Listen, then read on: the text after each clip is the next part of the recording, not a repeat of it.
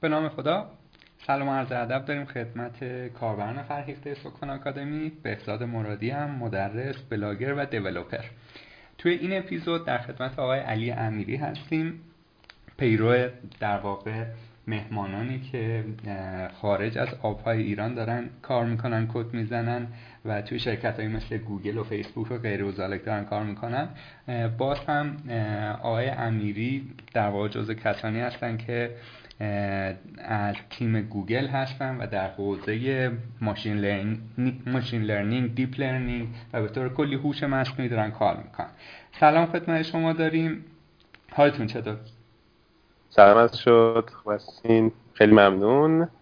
و سلام به حالا من خیلی رسمی بلد نیستم صحبت کنم ولی سلام می‌کنم به شنونده هاتون. امیدوارم که حال همشون خوب باشه و بتونیم یه بحث خوب و جذابی امشب امروز داشته باشیم. انشالله حتما.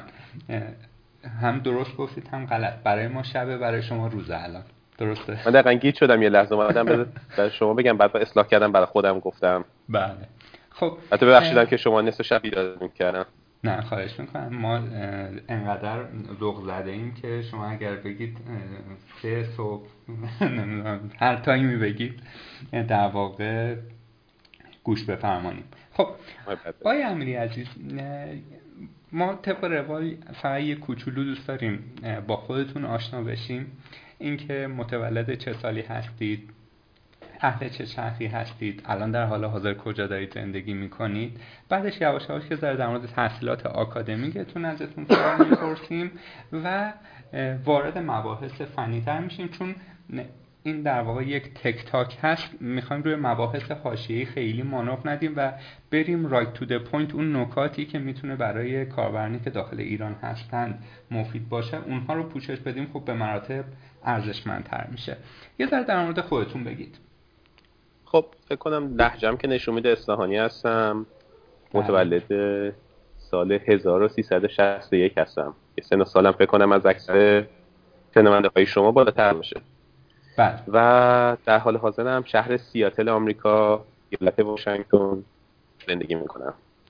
خب یه ذرم در مورد تحصیلات آکادمیکتون بگید که مقطع لیسانس کجا خوندید بعدش فوق لیسانس کجا بودید؟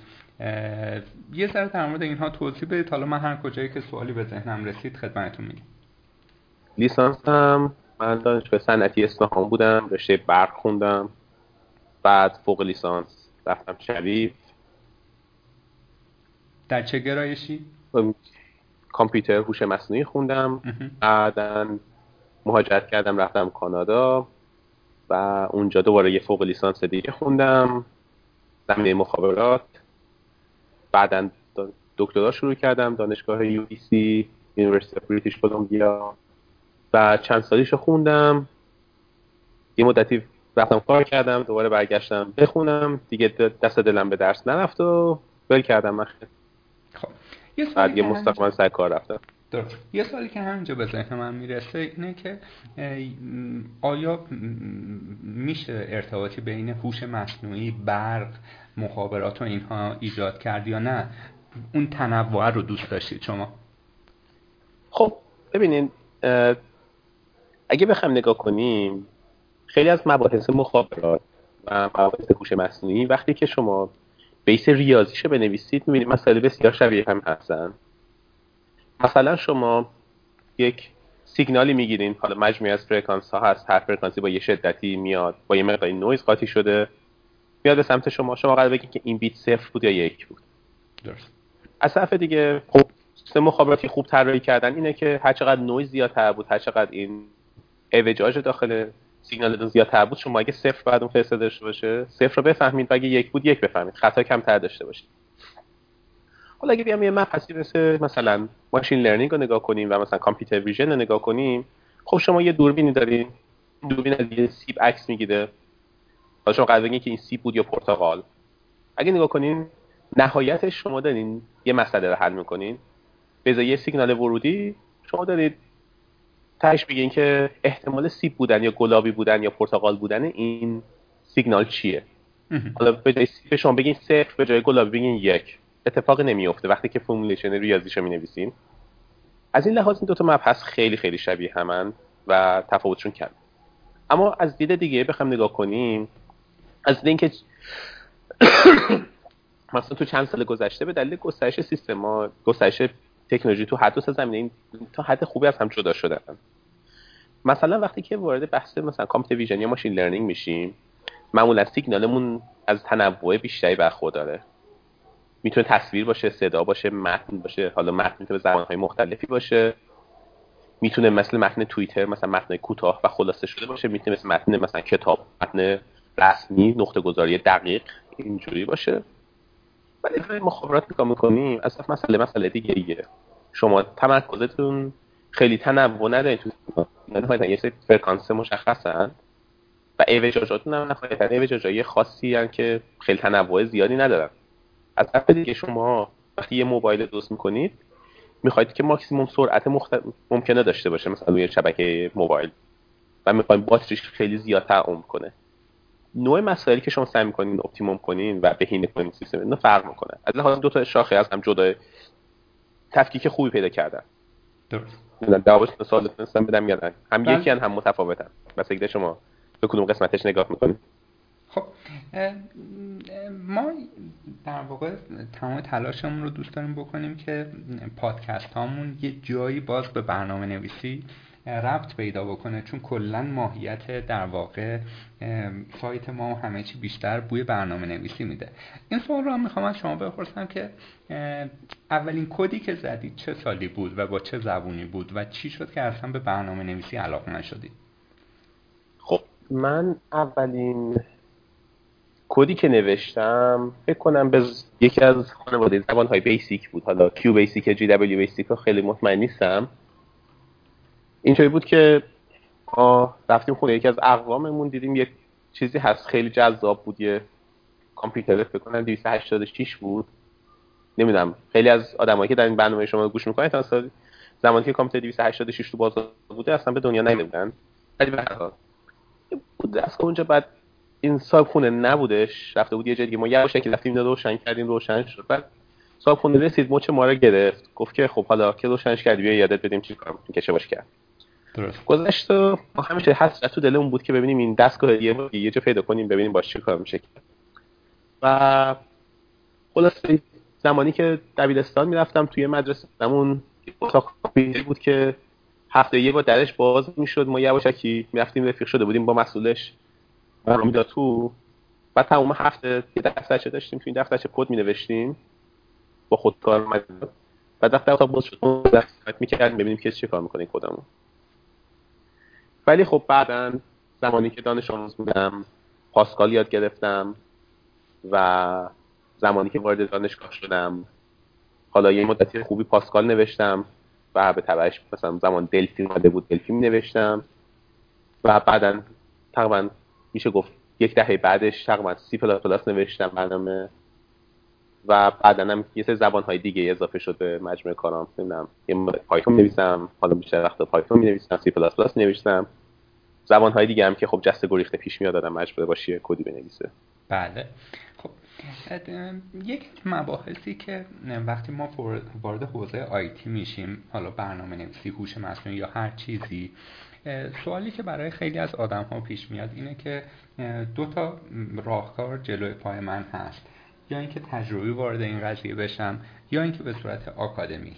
ما می‌خوایم در واقع با توجه به اینکه شما مسیر آکادمیک رو رفتید یک تعداد سوالاتی تو این حوزه برای آدم ها من جلو خود من پیش میاد که ازتون بپرسیم و احتمالا کسایی که علامت سوالی تو ذهنشون هست خب با جوابایی که شما می‌دید دیدشون بازتر بشه. یکی از سوالاتی که همیشه میشه اینه که خب دانشگاه شریف یکی از دانشگاه های معتبر داخل ایران حداقل هستش. برای اینکه شما وارد این دانشگاه بشید در مقطع ارشد روی چه چیزهایی بیشتر وقت گذاشتید؟ خب من بکراندم برق بود. درس کامپیوتر پاس نکرده بودم. تصمیم گرفتم برم رشته مهندسی کامپیوتر بخونم برای فوق لیسانسم. خب یه تقریبا چلنجی بود برای من که بتونم این درس رو برم امتحان بدم. حقیقت ماجرا نگاه کنیم حداقل زمانی که من توی ایران بودم وارد یه رشته شدن معنیش این بود که درصد تست داده بالاتر از یه حدی بزنی رتبت از یه حدی بهتر بشه تو مسابقه برنده بشی. نمی‌دونم هنوزم مسیر به همین شکل هست یا مثلا چیزای بله. دیگه هم داخل قضیه شده؟ فکر می‌کنم همین باشه. خب یه زمانی بحثی بود که قرار بود مثلا رزومه ما دما بفرستن دانشگاه. بر اساس رزومه هم یک نمره بده یا مثلا بر اساس توصیه نامه که از استادتون می‌گیرین یه نمره بدون بده و اون با رتبه کنکورتون هم زمان کمک کنه که شما رو انتخاب کنن. ولی به هر حال خب من درس مثل الگوریتم خوب بلد بودم ساختمان داده رو خوب بلد بودم ریاضی خوب بلد بودم. خب از درس خیالم راحت بود. یه سری درس هم مثلا حالا database بلد بودم که یه query بنویسم یه جواب بگیرم ولی مباحث تئوریکش خیلی خوب بلد نبودم. یا درس مثل کمپایلر مباحث تئوریکش بلد نبودم. خوب اونم مجبورم بشینم بخونم. و حالا حقیقت تلخ اینه که کنکور مجموعی از تست ها هست و تست ها هم تعدادشون محدوده. اگه آدم 200 تست رو ببینه از کمپایلر دیگه تست جدیدی وجود نداره. خب منم نشستم اون 200 تست از 10 سال قبلش نگاه کردم. به قولی جواباشم حفظ کردم چون خیلی دانش فنیشو نداشتم و رفتیم سر کنکور دیدیم همون سال 10 سال گذشته رو یه 20 تاش انتخاب کردن دوباره دادن اینطوری شد که تونستیم به ایمرش دانشگاه شریف. حقیقت تلخیه ولی به هر حال مجبورم اعتراف کنم که اینجوری رفتم. برای شما حداقلش بد نبوده درسته؟ خب. متاسفانه بله. تایید می‌کنه شما بعد از اینکه مهاجرت می‌کنید به کانادا مجدد در مقطع ارشد شروع می‌کنید در واقع ادامه تحصیل. دلیلش چیه که یک راهی رو دوباره تصمیم می‌گیرید بپیمایید؟ خب داستان این بود که من اون زمان هدفم این بود که حتما وارد مسیر آکادمیک بشم یه PhD خیلی قوی بگیرم و بعد شغل آکادمیک بدم. مثلا موقعیت position استادی به دست بیارم. بله. برای همین تمرکزم این بود که بتونم یک به قولی مدرک دانشگاه خیلی خوبی بگیرم و اون زمانی که apply کردم نتونستم از دانشگاه خیلی خوب مثلا ده تا دانشگاه آمریکا پذیرش PhD بگیرم. خب یکی از مسئله که پذیرش PhD گرفتن من support مالی هم هست. یعنی شما از دانشگاه استنفورد خیلی راحت می‌تونین پذیرش بگیرین ولی پذیرش که همراه با support مالی باشه کار سختیه. یه نوع سختش گرفتن support مالیه. و خب حتی برای خانواده پرداخت شهریه دانشگاه استنفورد خیلی راحت نیست. چه برسه به یه خانواده ایرانی یا بعد ایرانی یه جوون ایرانی. برای همین تقریبا فرض کنین کسی که داخل دانشگاه استنفورد ساپورت مالی هم داره می‌گیره. این یه تخیلیه که بگیم خب من پولش یه جای جور می‌کنم. پولش بیشتر از اونیه که مثلا سالی 70 80 هزار دلار پولی نیست که کسی بتونه حتی یه خانواده متوسط آمریکایی هم بده. درست. خلاصه اصل این بود که من خواستم یه امتحان مجددی بکنم. گفتم خب من یه بار دیگه میرم مقطع فوق لیسانس. در دانشگاه متوسط. و به قول معروف سعیم می‌کنم یه بار دیگه دو سال با دو سال تاخیر یه بار دیگه سعی می‌کنم که بر پذیرش اپلای کنم. خب نهایت امری شد که ما رفتیم کانادا در شهر ونکوور. شهر بسیار زیبا و خوبیه برای زندگی کردن. و بعد از اینکه دو سال گذشت من و همسرم نتیجه گرفتیم که واقعا ما این شهر رو دوست داریم. دلمون نمی‌خواد از شهر بریم بیرون و دکترا رو کنم در دانشگاه یو بی سی بخونم. دانشگاه یو بی سی من فوق لیسانس دومم در دانشگاه داخل شهر ونکوور هست. دانشگاه یو بی سی هم دانشگاه دیگه ونکوور. شروع کردم اونجا بخونم که خب زمان گذشت و سمت علایق منم از سمت اینکه بخوام وارد کار آکادمیک محض بشم فاصله گرفت و بیشتر به سمت صنعت علاقه شدم. و توضیح کوچیکی کوچیکی دادید که پی اچ دی خب یه مدتی کار کردید دوباره برگشتید در نهایت اون انگیزه کافی رو نداشتید. آیا کمکی نمی‌کرد که بیش علمی شما رو اونقدی ببره بالا که علا رقم که انگیزه نداشتید تا پایانش برید؟ خب ببینین من دوره یه پی به چند قسمت تقسیم می‌کنم برای شما. چند قسمت که نه چند تا هدف آدم می‌تونه بهش برسه. افرادی هستن که می‌تونن به همه این هدف برسن. افرادی هستن که به چند تاش می‌رسن. یا امکان داره شما اصلا به چند تاش بیشتر علاقه من نباشید. خلاف دوره لیسانس و دوره فوق لیسانس دوره پی اچ دی خاصیت که داره که شما کسی مسئله رو نمی‌ذاره که حل کنین. بیشتر شما یاد می‌گیرین که مسئله خوب و چجوری پیدا کنید. این یکی از چیزایی که دوره پیش به من داد و من خیلی خوشحالم. یعنی اون سه سالی که من وقت گذاشتم روش خیلی خوشحالم که یاد گرفتم که مسئله خوب و خوب انتخاب کنم. وقتم سر مسئله خودی هدن ندم. یا نشینم که یکی بیاد به من یه مسئله خوب بده. این نکته اول. نکته دوم بیس علمیه که بازم بس خیلی بستگی داره به رشته‌ای که دارین می‌خونین زمینه که دارین کار می‌کنین و اون تیمی که دارین باش کار می‌کنین. ولی در حداقل در مورد مسئله ماشین زمینه حوزه ماشین لرنینگ و هوش مصنوعی می‌بینیم که دانشگاه تا حد عقب افتاده در حال حاضر از صنعت. امکاناتی که صنعت در اختیار یک مهندس معمولی می‌ذاره بسیار بیشتر از امکاناتی هست که یکی از دانشگاه های مثلا نمیگم بهترین تیم های دانشگاهی چون بهترین تیم های دانشگاهی ارتباط خوبی دارن با صنعت. ولی تیم های معمولی دانش... دانشگاه های معمولی به مراتب امکانات کمتری دارن نسبت به یه مهندسی که حتی در زمینه ماشین لرنینگ کار نمی‌کنه. خب من از لحاظ خیلی خوش شانس بودم که تونستم میونه دو پیشتیم برم و با یه تیمی که به قولی state of art deep learning داشت گوگل انجام می‌داد یه internship انجام بدم. و این کارآموزی که من با اون انجام دادم به من خیلی واضح نشون داد که قدرت من در صنعت خیلی بیشتر از قدرت من در دانشگاه خواهد بود. و همین شد که وقتی برگشتم از internship که درسم رو تموم کنم دیگه خیلی دل دماغ درس خوندن نداشتم. درست. خب. کنم جواب شما بله، واضح بله. دانشگاه شریف جایگاهش در میونه دانشگاه ایرانی کاملا مشخصه. دانشگاهی که شما توی کانادا در مقطع فوق لیسانس درس خوندید میشه حالا در مقایسه با سایر دانشگاه در واقع آمریکای شمالی بهش یک رتبه بدید مثلا صفر تا صد؟ اگه بخوام صفر تا صد بدم فکر کنم مثلا دانشگاه سما فریزر جزو مثلا سی چل تا دانشگاه اول محسوب بشه. خب پس اگر ما دانشگاه شریف و دانشگاهی که اونجا داخلش درس خونید رو بخوایم با هم مقایسه کنیم خیلی قیاس محفارقی نیست. درسته؟ اگه ببینید بازم حالا دوباره اینجا یه مقدار جاهایی میشه که خیلی نظر من کار راحتی نیست مقایسه کردن دانشگاه ها با هم دیگه. اگر از لحاظ کیفیت آموزشی و از لحاظ سطح علمی استادا و دانشجوها بخواید نگاه کنین نظر من اینه که دانشگاه شریف مرتبه بالاتر از دانشگاه سما فریزره. خب و خیلی از دانشگاه های ایران سطحشون بالاتر از دانشگاه سما فریزره. اصلا دقیقا می‌خوام همین رو یه برامون اگه جنبه دیگه یه بخواید نگاه کنین. خب من حالا وارد یکی از بحثای دیگه میشم که چرا من تصمیم گرفتم که از ایران بیام بیرون. من دارم میگم که سطح علمی دانشگاه شریف مثلا بالاتر از سطح دانشگاهی که من فوق لیسانس هم خوندم.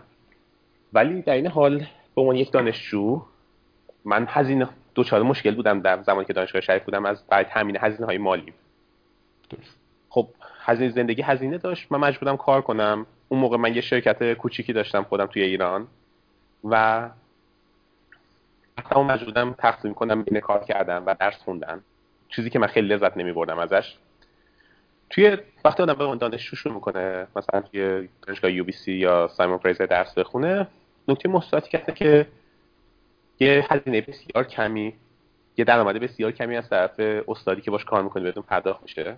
درس خوندن و کار تحقیقاتی کردن شما حقوقت نمی‌گیرین بزاش و این حقوق دوسته که زندگی خیلی مرفه و با تجملی به انسان نمیده. ما زندگی روزمره آدمو میگذرونه. آدم که صد درصد تمرکزش رو روی چیزش بذاره روی درسش بذاره. این بود که من خیلی لذت بردم. به نظرم از این لحاظ اگه بخوایم نگاه کنیم دانشگاه شریف دانشگاه ایران مرتبه قبل هستن از حتی دانشگاه های حدود صدم آمریکا. چون دانشجو دوچار مشکل هست. بعد ذهنش متمایز کنه. یک روزایی از هفته به کار کردن و در فکر کنه یک روزای هفته به درس خوندن و تحقیقات فکر کنه. درست.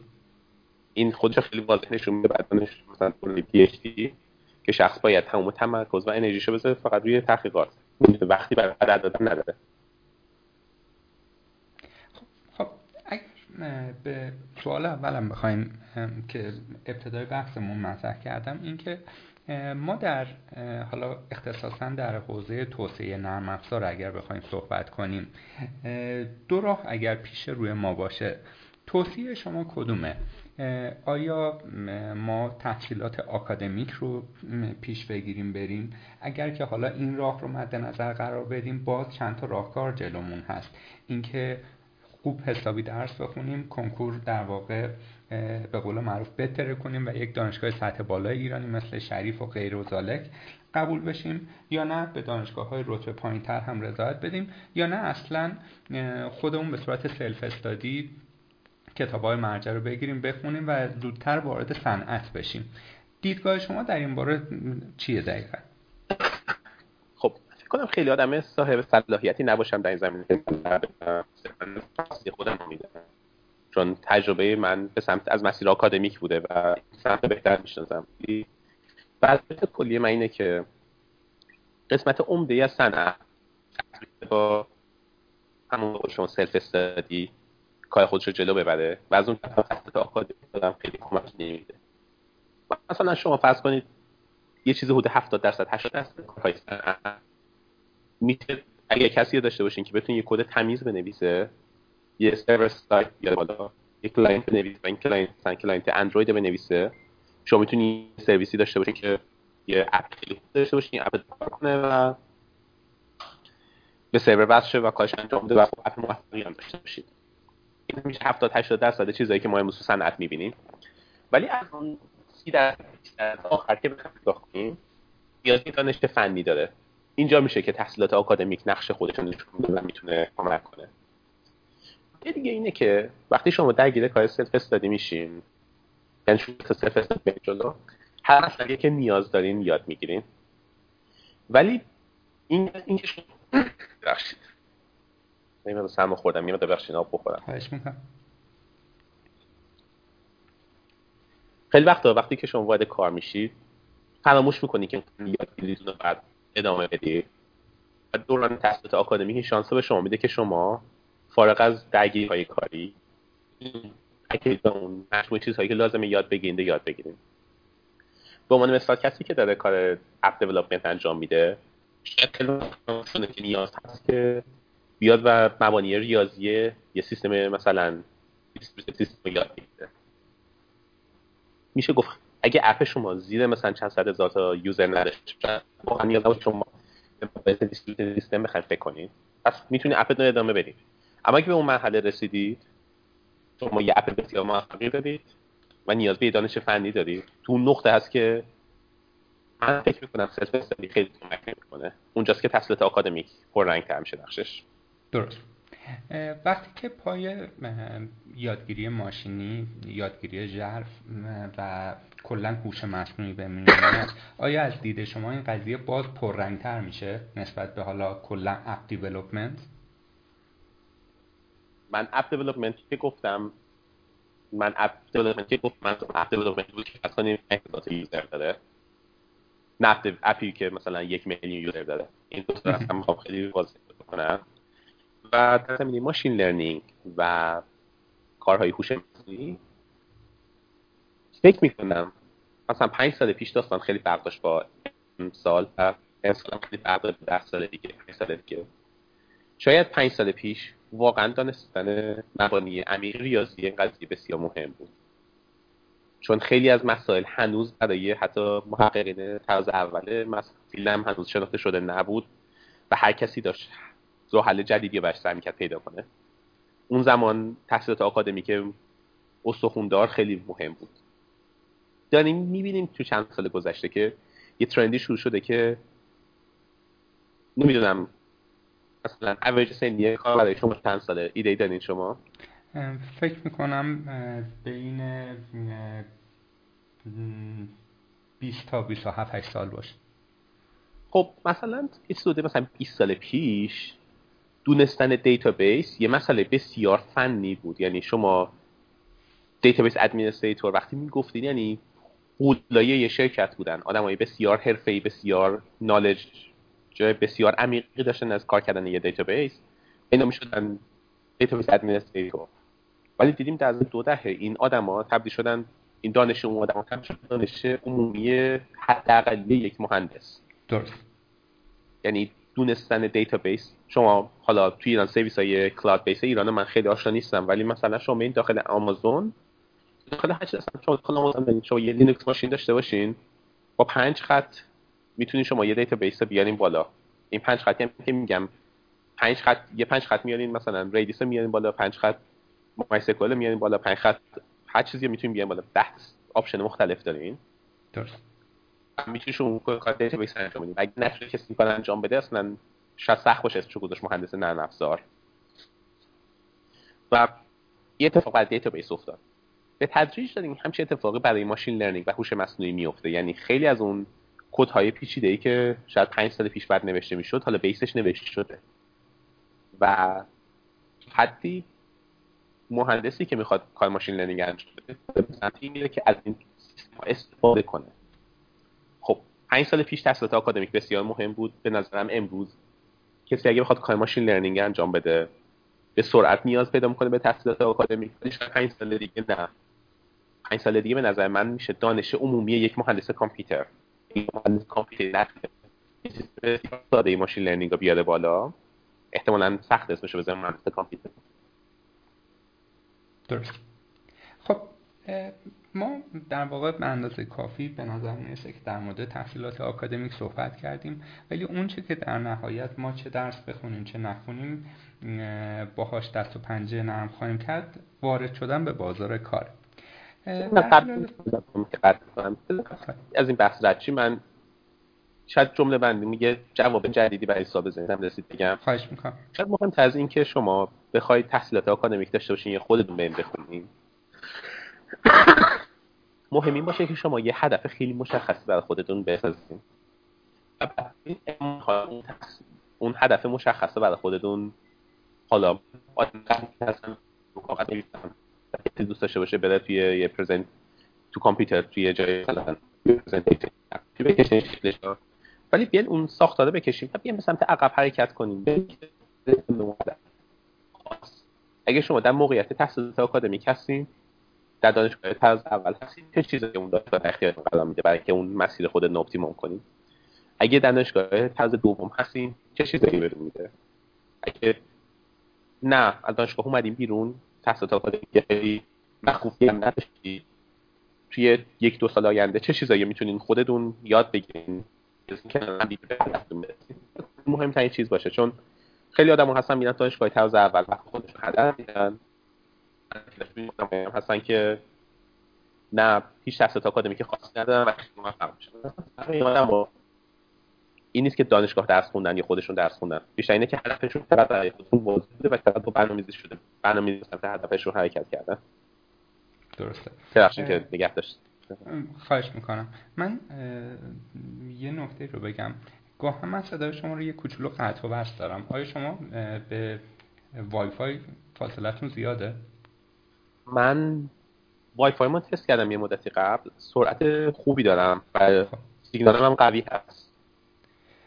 حالا اگه نمی‌دونم کاری می‌تونم نمی‌دونم شاید میکروفون از دهنم کمی دور باشه میکروفون نزدیکتر می‌کنم. نه بحث میکروفون نیست. فکر می‌کنم connection ه که گاهن یه ذره کیفیتش میاد پایین. حالا انشالله که خوب بشه. خب آنتن وای فای رو نمی‌بینم در حال حاضر. ولی می‌تونم برم یه جایی نزدیک وای چرا؟ من آنتن وای فای دارم می‌بینم. اگر تست بکنید برید نزدیکتر که من بتونم کیفیت رو بهتون بگم کی خوب میشه که خیلی عالی.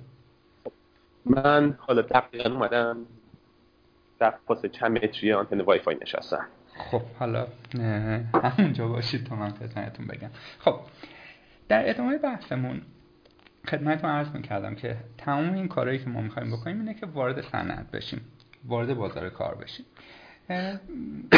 حد زمانی که دانشگاه شریف درس میخوندید شرکت خودتون رو داشتید.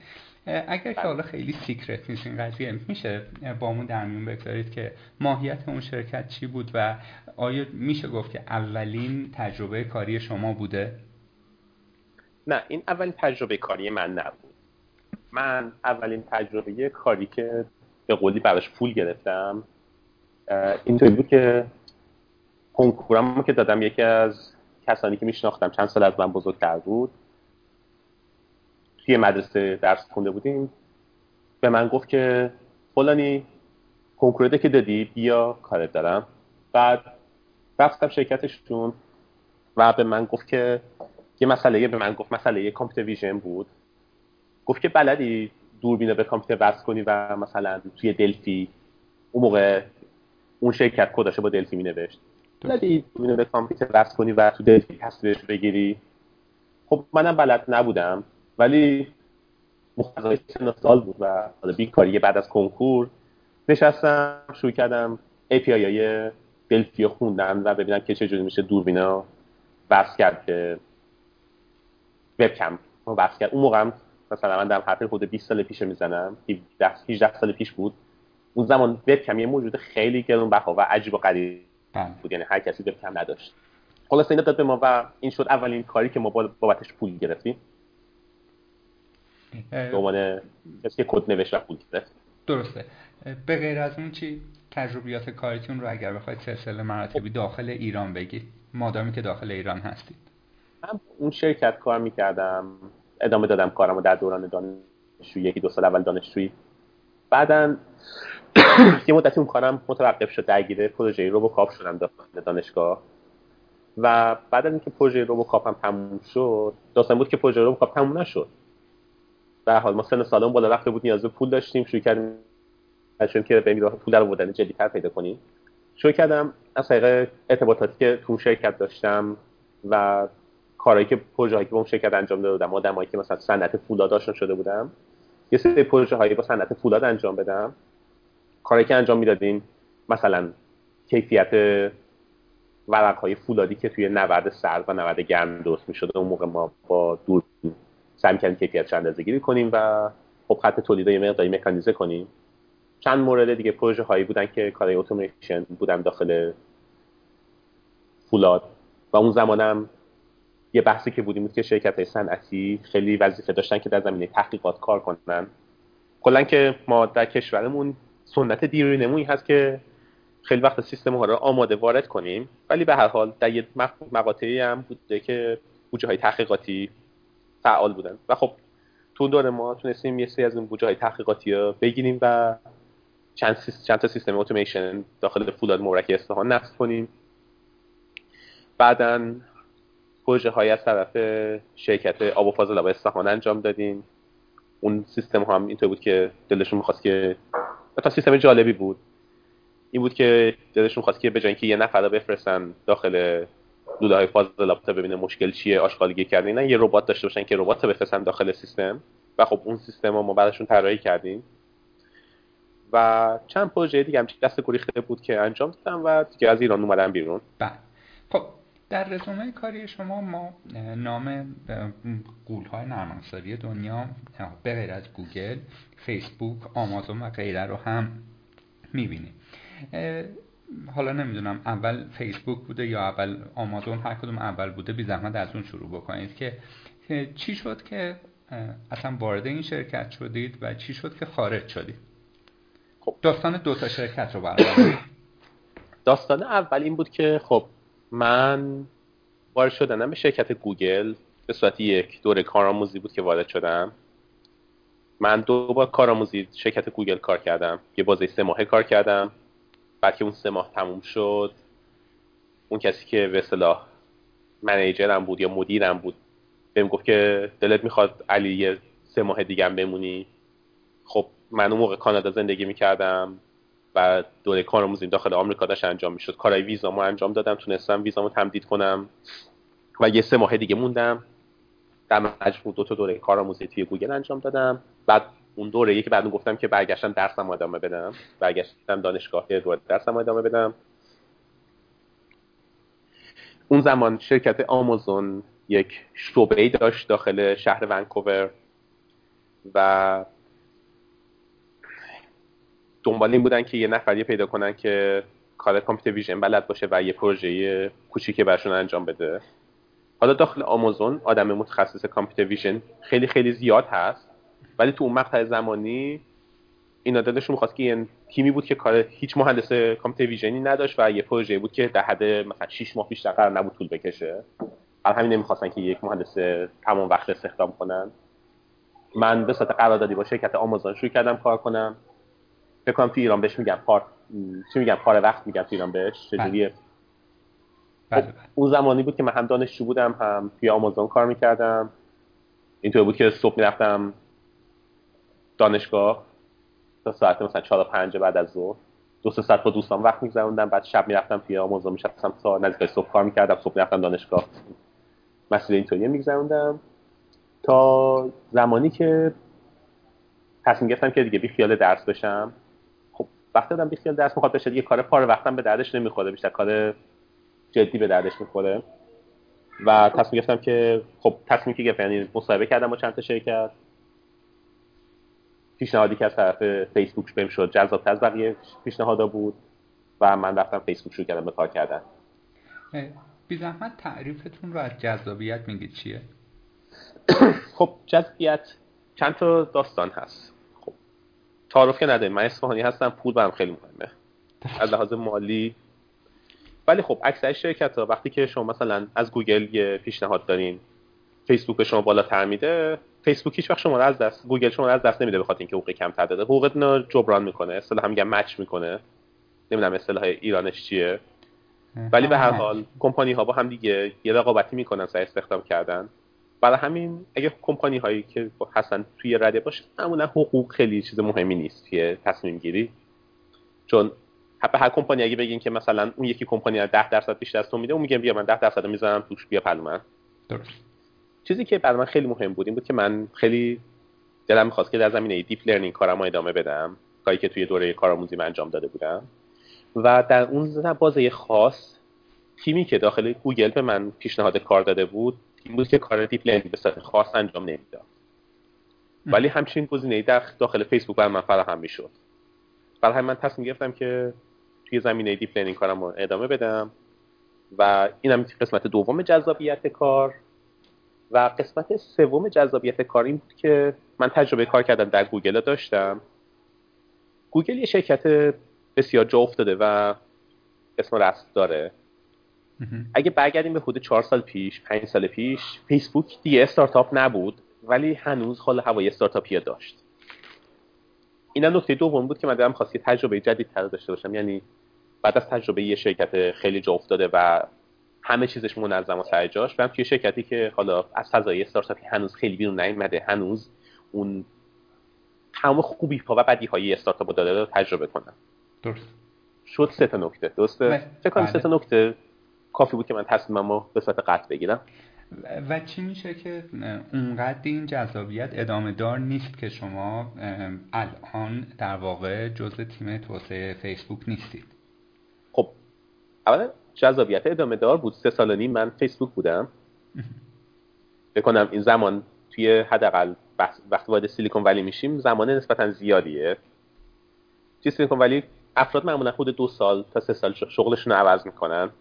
چون یکی از نکاتی که هست اینه که رشد شغلی داخل کمپانی همیشه اتفاق میفته ولی یکی از مسیرهای سریعترش اینه که آدم شغلش رو عوض کنه. درست.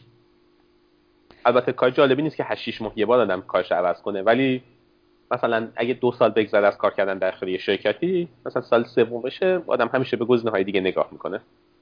ببینم این در لایه developer یه یا وقتی شما وارد لایه مدیر میانی میشین هم همین دو سه سال باز نهایت ماکسیموم؟ برای مدیرها هم تقریبا این مسئله درست هست. ولی شما هر چقدر که position دو position پایین تری باشه خب من وقتی که وارد فیسبوک شدم کاملا به عنوان یک دانشجوی تازه فارغ التحصیل شده با تجربه صفر وارد شدم. حالا که داخل گوگل هستم به عنوان یه مهندسی هستم که سه سال سابقه کار در یک کمپانی دیگه داره. تقریبا دو سال سابقه کار در گوگل دارم. خب یه مقدار موقعیت پروژه هایی که من دستم می‌گیرم فرق کنه اون زمان پروژه های من زمانشون نیست حدود مثلا سه ماه بود مثلا چهار ماه بود. هر سه ماه یه بار من می‌تونستم گفتم من یه launch انجام دادم. و خب شما به عنوان کسی که خودت دیولپر هستی یا فکر خیلی از شنونده هاتون کار دیولپمنت انجام میدن مهم نیست حال دیولپر باشین یا مدیر باشین. دوست دارین که کارتون به نتیجه برسه و بعد برین سر کار بعدی؟ درست. اگه شما فرض کنین که من هر وقت که پرونده یه کارا میبندم و پرونده کار جدید می‌خوام باز کنم میشه به صورت فر... خیلی دقیق نیست حرفم ولی می‌تونید فرض کنید خب اگه کمپانی عوض بشه خیلی اتفاق خاصی نمیفته تو بازه. خب وقتی که شما مدیر باشین و 4 5 نفر آدم زیر دستتون باشن 4 5 تا پروژه مختلف دستتون باشه احتمالا زمان جمع شدن پروژه ها یه مقداری سختتر اتفاق میفته که شما بتونید جاتون عوض کنید درست. خب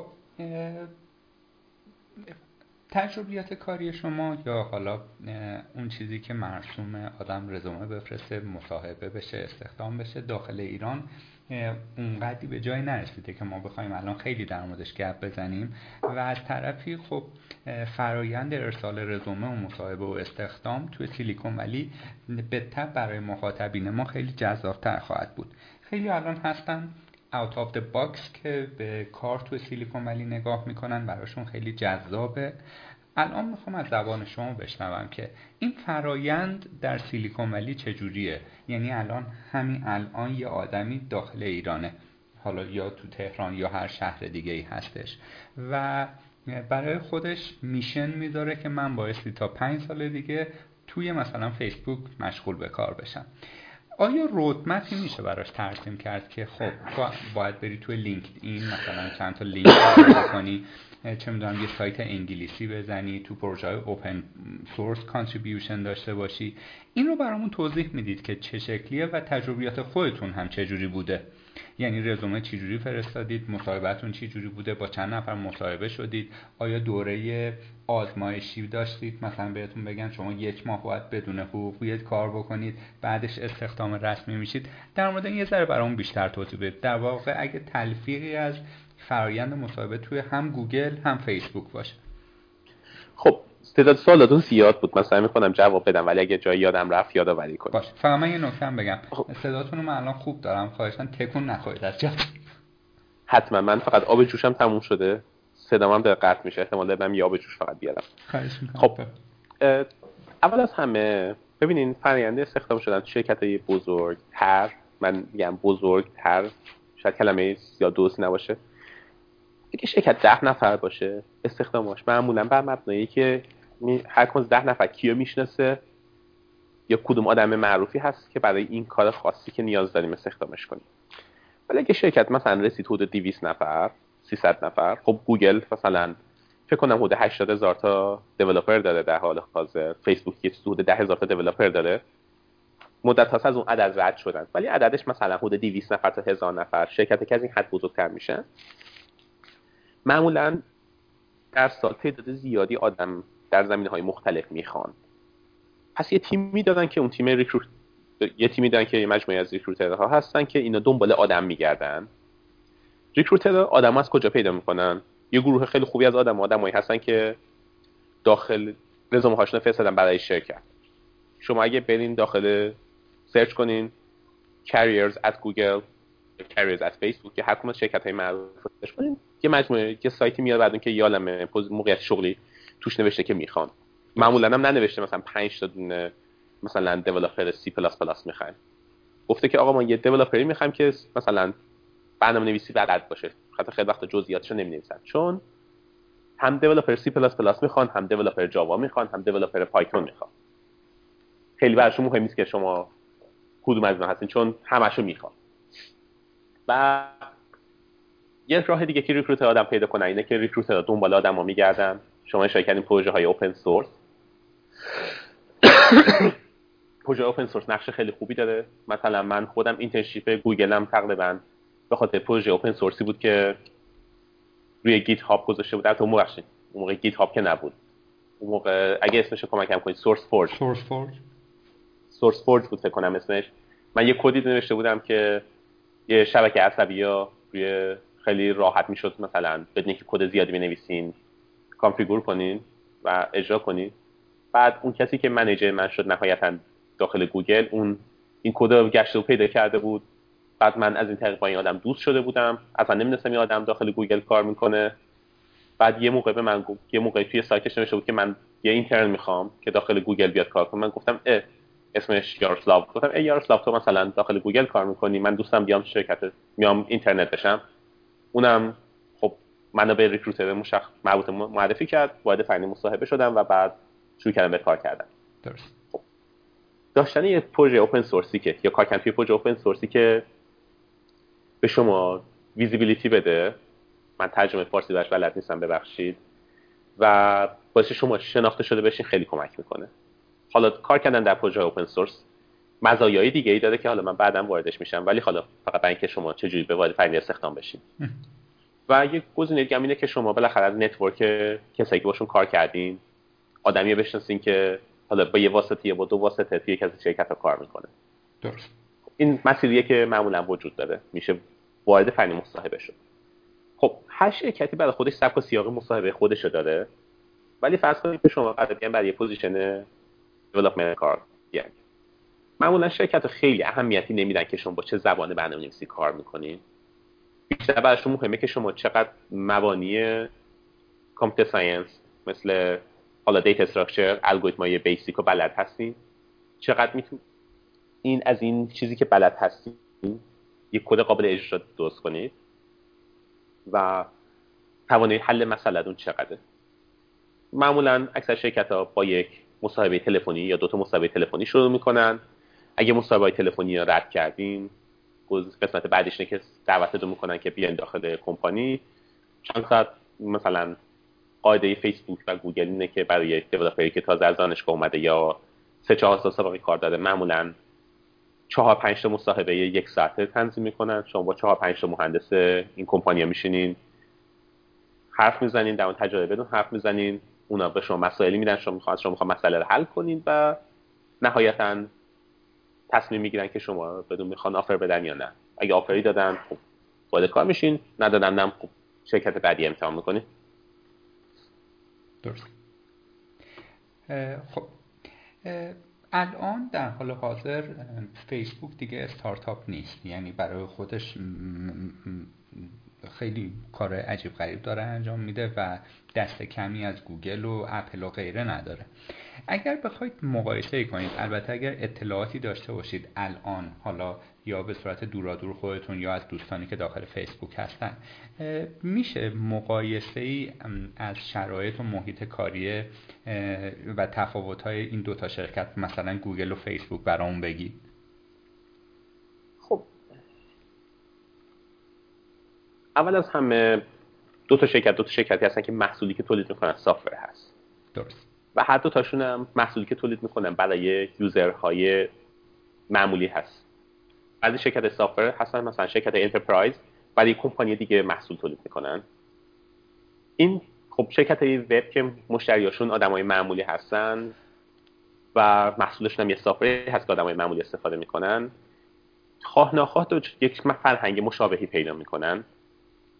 فرهنگی که ناشی از احترام گذاشتن به مشتری هست. رضایت مشتری گزینه اول هست. مثلا اگه شما بخواید یه محصولی یا به یه کمپانی دیگه بفروشین لازمه که مثلا مدیر خرید اون کمپانی لبخند رو لبش بیاد وقتی محصول شما رو می‌بینه. بله. اگه یه شام باش بخورین شام این رستوران خوب بخورین احتمال اینکه قرارداد ببندین زیاد میشه. اگه رفتین تو اون رستوران شام بخورین و بعد مثلا تو برنج طرف مثلا یه دونه چیز پیدا شد سنگ پیدا شد احتمالا قرارداد نمیبندین دیگه. ولی توی سایتی که مثلا کار براش کار برای وب معمولی آدمای معمولی هستن همچین گزینه نیست. شما نهایتا باید یوزر رو خوشحال کنید و خوشحال کردن یوزر هم چیزی نیست که مثلا یک مدیر بهتر از یک دیولپر بدونه.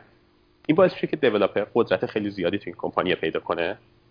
و مدیران کمپانی حالا چه مدیران میانی چه مدیران حتی نسبتا رد بالا توانایی خیلی خاص یعنی قدرت خیلی خاصی نداشته باشن که به دیولپر بگن که این کار بکن یا اون کار بکن.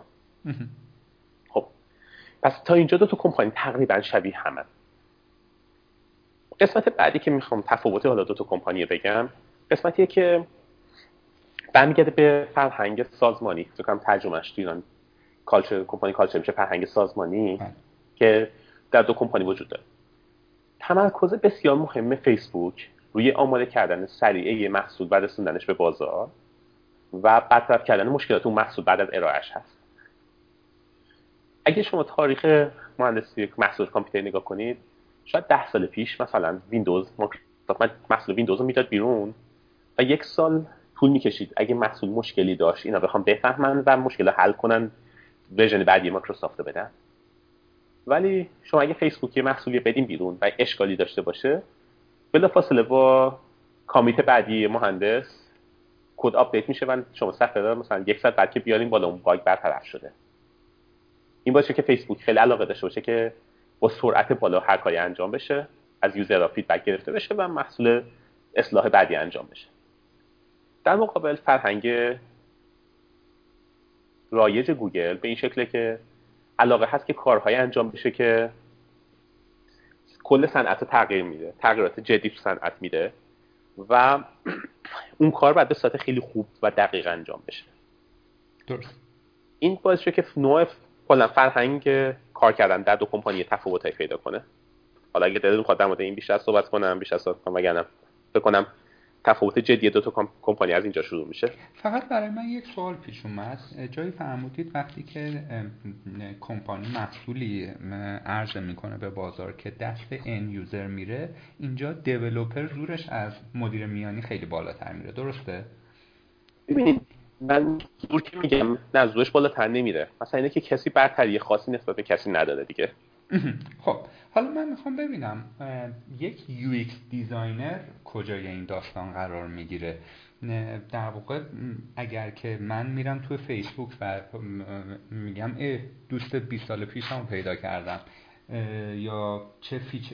چه offer های خوبی داره به هم میده یک تجربه کاربری خیلی مطلوب برای من به وجود اومده که به نظر می‌رسه بر اساس job description حالا اقشاری که توی آدم های مختلفی که توی عرضه محصول دخیل هستن این کارها مربوط به یک designer درست میگم یا نه؟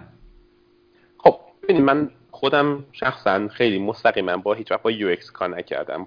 چون من معمولا سرویس هایی که روشون کار کردم چند تا لایه فاصله داشته با end user به صورت مستقیم. بله. ولی برداشت شخصی ما به شما بگم اینه که خب ما می‌خوایم یه وبسایتی بیاریم بالا. کاری که UX designer انجام میده اینه که کلیات کلیات نیاز و علاقه کاربران به ما کمک کنه که بفهمیم چه جوری هست. و به هر حال به عنوان یک دانش و یک علم یه سری اصولی هست. مثلا حالا من یه قسمت خیلی بدیهی رو بگم. احتمالا کسایی که کار UX می‌کنن از من شاکی میشن در این نقطه. ولی خب من پیش پیش ازشون معذرت می‌خوام. ولی مثلا شما اگه رنگ فرض کنید مثلا یه دکمه ای داشته باشین توی صفحه و مثلا صفحه اون رنگش قرمز 255 صفر صفر باشه و دکمه بکن 245 با 10 صفر صفر این یه دو این خیلی بدیه نیاز نیست که شما آزمایشش کنید اینا دانش فنی UX میاد به ما میگه که نکنین این کارا. سایتتون خیلی سایت بدی میشه. ولی فرض کنین دانش UX به من میگه که رنگ دکمه اگه مثلا این مقدار contrast داشته باشه و رنگ قرمز رنگ خوبی نیست بیا مثلا آبی انتخاب کن. یا یه جور خاکستری انتخاب کن. اینا رو UX میاد به من میگه. اینکه حالا مثلا 254 باشه 253 باشه UX نمی‌تونه به ما بگه. اینجا میشه که تست کردن و آزمایش کردن. روی user و مونیتور کردن رفتار user به ما دانش میده. من به نظر من این نقطه خودش نشون میده. اینکه شما لازمه که دانش فنی UX داشته باشین تنهای بدیهتا بد رو وارد سیستم نکنید و آزمایش و انرژی و تلاشتون برای آزمایش بزنید که دانش فنی UX میگه اینا احتمالا خوب هستن.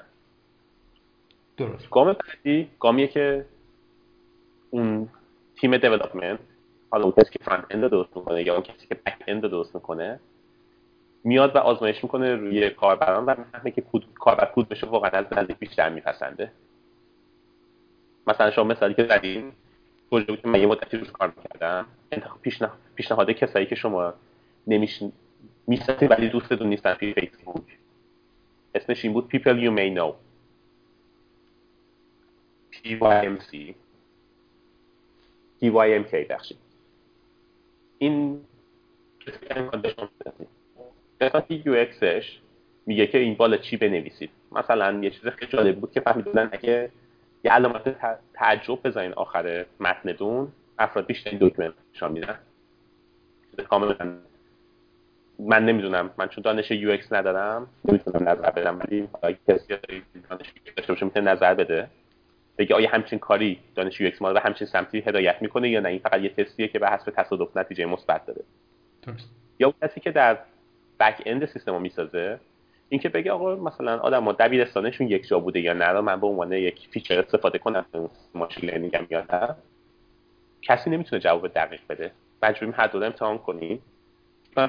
UX نه جواب خیلی دقیقه به ما بده. شاید دانش UX با یه مصاحبه هم که این احتمالا چیز خوبی هست چیز خوبی نیست.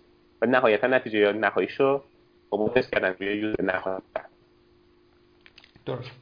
خب من چند تا سوال دیگه در واقع در ارتباط با همین محیط کاری شرکت هایی که در سیلیکون ولی هستن دارم.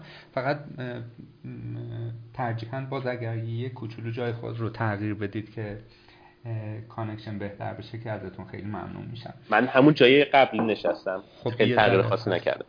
تغییر نکرد. خب امروزه می‌بینیم که شما هم اشاره کردید که وقتی که شما می‌خواید وارد یک شرکت بشید مثلا یک جاب آفر دارید توی گوگل. 100 هزار دلار در سال یکی دیگه هست توی فیسبوک مثلا 110 هزار تا. ولی میگید انقدر چیزهای جانبی داره که اون رو به نوعی پوشش میده و اون مبلغ پیچه که شما خیلی تعیین کننده نیست. یکی از این چیزا محیط کاری خوبه یا سرویس هاییه که در واقع به خانواده پرسنل یا خود پرسنل میدن.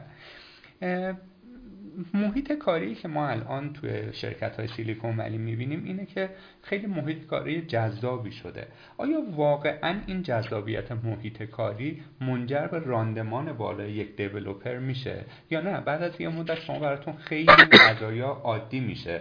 یعنی به اون چیزهایی که براتون تسهیلاتی که گذاشتن یا نمی‌دونم سالن غذاخوری خیلی خوب سرویس های استراحت خیلی خوبی که براتون گذاشتن. اینها بعد از این مدت اون جذابیت اولیه خودش رو از دست میده و شما بیشتر به اون پرابلم یا مسئلت دارید دائما فکر می‌کنید خب ببینید می‌خوام مثلا حالا مثال تهران بزنم.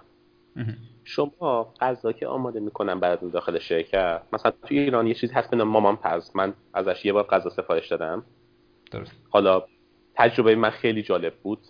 من دستپخت خانواده خودم رو بیشتر دوست دارم نسبت به اون مامان محترمی که تو مامان پز کار می‌کنه. درست. ولی تجربه غذایی که برای من آوردن وسط یه روز کاری داخل تهران بسیار جذاب بود. تقریبا 6 ماه پیش بود من تهران بودم و خیلی خوشحال شدم از دیدن همچین سرویسی داخل ایران. حالا فرض کنین ما یه شرکتی داریم داخل ایران که برای کارمنداش اجازه میده که هفته یک بار از مامان پز غذا سفارش بدن. پولش هم شرکت میده. همچنین شرکت شما در نظر بگیرید. نمی‌دونم سفارشی غذا چقدر میشه قیمتش؟ هزار تومن. خوبه؟ خب. بعد هفته ما هم هم چهار هفته. یه شرکتی در نظر که همین سرویس که نمیده ولی چهار هزار تومن در ماه به کارمندش بیشتر پول میده. کدوم از این دو تا شرکت جذابیت بیشتری در کار کردن داره؟ کاملا به آدمش بستگی داره. امکان داره شخصی باشه که دوستش غذا از خونه همیشه بیاره. امکان داره شخصی باشه که نه امکان غذا پختن داخل خونه داشته باشه خونش کوچیک باشه شاید مجرد باشه. شاید مثلا هر دو کار می‌کنن توی خونه و امکانه مثلا غذا دوستی وقت غذا دوستی ندارن دوست غذا شرکت کنه میگیم که نه کسی که 4000 تومن بیشتر می‌گیره خودش چهار با غذا سفارش بده فرقی نمی‌کنه. نهایت اون حس راحتی که به شخص میده خیلی مهمه. این نکته اول. بعد اون چیزی که بیشتر مثلا من دیدم حالا چه وبلاگ داخلی هم چه وبلاگ خارجی در مورد اون مثلا هم پرکای داخل شرکت حرف نیست من پرک هست مثلا قشنگ مثلا سالن بازی هست. یا نمی‌دونم سرسره هست نمی‌دونم عروسک هست اینجا اونجا نمی‌دونم مجسمه هست. این چیزا خیلی افراد بهش نگاه می‌کنن. ولی خب یه سری پرکای دیگه هم هست که برای افراد تو مقاطع مختلف زندگی اهمیت داره. مثلا من به عنوان کسی که یه بچه دو ساله دارم شما میگم من بعد از اینکه بچه دار شدم خب کمپانی من خیلی یک امکان داد من بتونم چند ماه اول با بچم وقت خوبی بگذرونم به من یه مرخصی داد که من بدون که نگران هیچ چیزی باشم تونستم فقط انرژیمون روی بچه تازه به دنیا اومدم بذارم. این چیز خیلی جذاب بود برای من. برای من مثلا اینکه مثلا پلی استیشن تو شرکت ستاد هست جذابیت نداره با تجربه شرکت زندگی درست. و یعنی که مثلا شرکت من اجازه که هر وقت من مریض هستم بدون که بخوام برم دکتر و نسخه از دکتر بگیرم خودم به قول معروف با توجه به اعتماد متقابلی که بین من و شرکت وجود داره بگم که من امروز مریضم نمی‌تونم بیام سر کار. این چیزا جذابیتش دائمی تر از اون چیزهای اول هستن. حالا مثلا غذا یا مثلا وسایل بازی توی مقاطع زندگی افراد برشون جذاب هست. امکان در زمان جذابیتشون کمتر بشه. یه سری مسئله دیگه هم هست که کمپانی ها سعی می‌کنن بهینه کنن برای کارمندا. مسئله است که در طولانی مدت برای افراد مهم هست. چیزهایی که مثلا آمریکا به شدت از لحاظ بیمه درمانی جای بدی هست. اگه شما بیمه درمانی نداشته باشین واقعا زندگی رو زندگی کردن خطرناک می‌تونم بگم هست. به راحتی یک پا شکستن می‌تونه حقوق چند ماه یک کارمند گوگل رو بگیره اگه بیمه نباشه. درسته. یا مرخصی هایی که برای بیماری بیماری خانواده به نوع بچه میدن و چیزهای حاشیه‌اش این چیزا شاید جذابیتش بیشتر باشه در طولانی مدت. یعنی کمپانی تلاشش رو می‌کنه که یه ترکیبی از این مزایا بده به افراد. قبل از اینکه ما به اصل قضیه که هوش مصنوعی هستش بپردازیم من دو تا سوال دیگه هم می‌خوام بپرسم. البته خیلی ربطی نداره ولی شاید حالا با توجه به اینکه شما در بطن قضیه هستید جوابش رو بدونید. خب فرمودید شیش ماه پیش ایران بودید. احتمالا شاید دیده باشید یا توجه کرده باشید که مثل چندین چهار پنج سال قبل فیسبوک دیگه داخل یک کشوری مثل ایران ترند نیست. حالا می‌تونه بله. دلایل مختلفی داشته باشه یکی فیلتر بودنش باشه یا حتی ممکنه رقبایی که برای فیسبوک به وجود اومده. می‌خوام ببینم خب ما وقتی میگیم فیسبوک یاد شبکه اجتماعی فیسبوک میافتیم. خیلی ممکنه ندونن که فیسبوک اسم یک کامپانیه که کلی محصول دیگه هم در کنارش داره. آیا در ایالات متحده هم فیسبوک داره اون ترند بودنش رو از دست میده یا نه؟ این یک سوال. سوال بعدی این که گاهن مطرح میشه مارک زاکربرگ می‌تونه به عنوان یک کاندید ریاست جمهوری برای سالهای بعد آمریکا باشه. آیا این قضیه هم واقعا صحت داره یا نه؟ خب بیایم به سوال اول نگاه کنیم.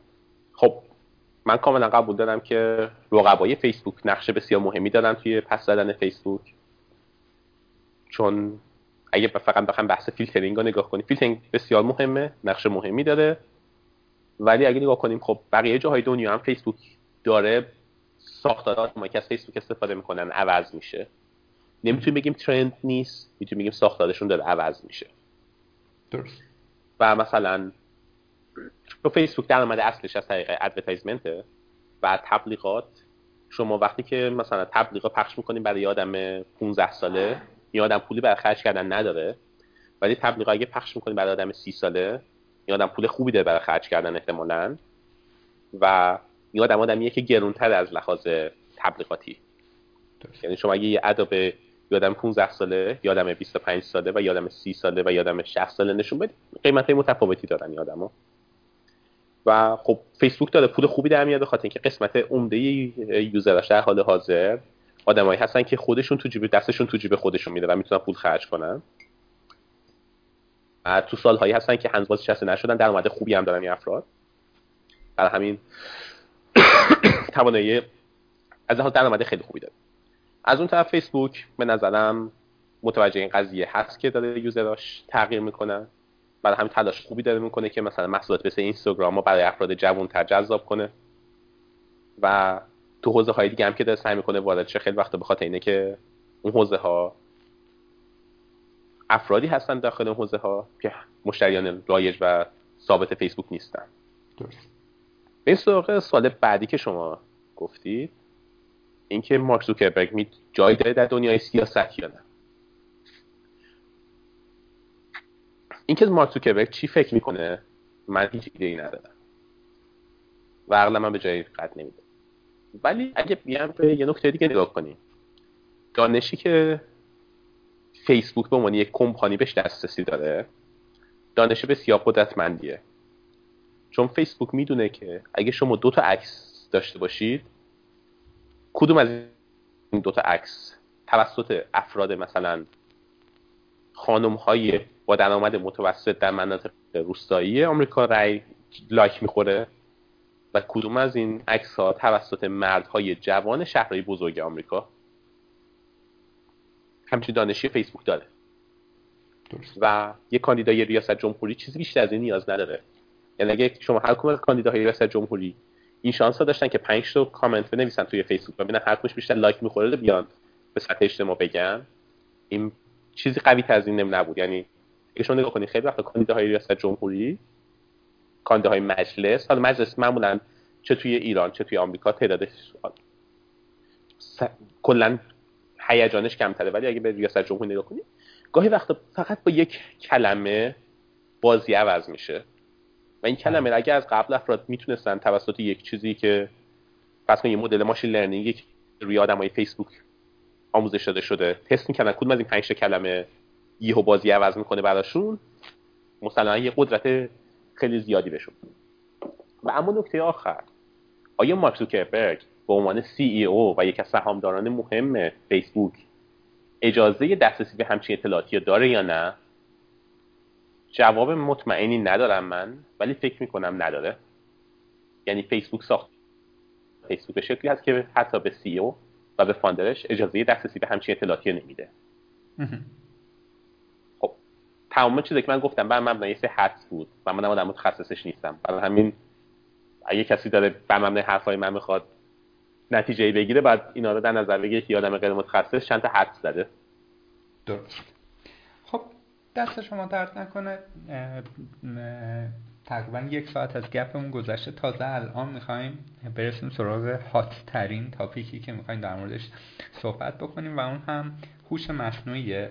خواهشی که من از شما دارم اینه که برای اینکه هم ما هم شنونده با شما تنظیم فرمون بشیم یک تعداد تعاریفی که حالا تعاریف آکادمیک تعاریف صنعتی یا اصلا از زبان خود شماست. از هوش مصنوعی یادگیری ماشینی یادگیری ژرف شبکه های عصبی و حوزه هایی که با بحث ما به نوعی عجین هست بهمون به بدید تا راحتتر بتونیم ادامه بحثمون رو پیش ببریم. خب من کاری که دارم می‌کنم اینه که صفحه ویکیپدیای هوش مصنوعی می‌خوام باز کنم و خط اولش رو ببینیم که چی گفته شده. درست. خب ببینین ما وقتی که در مورد هوش مصنوعی حرف می‌زنیم یه گام قبلش بیام و هوش طبیعی ببینیم چی هست و هوش مصنوعی رو در موردش حرف بزنیم ما انسان یا یک سری حیوانات را دارای یک سری قابلیت می‌دونیم و اسم قابلیت ها قابلیت های هوشی می‌زنیم قابلیتی که معمولا بر مبنای چند تا اتفاق میافته. یکی قابلیت دریافت اطلاعات process کردن اون اطلاعات و نتیجه گیری هست. اینو ما بهش فرآیندی هست که به صورت غیر دقیق بهش هوش میگیم حالا اگه بتونیم ماشین رو داده این قابلیت بکنیم میگیم ماشین ما دارای قابلیت هوش مصنوعی شده.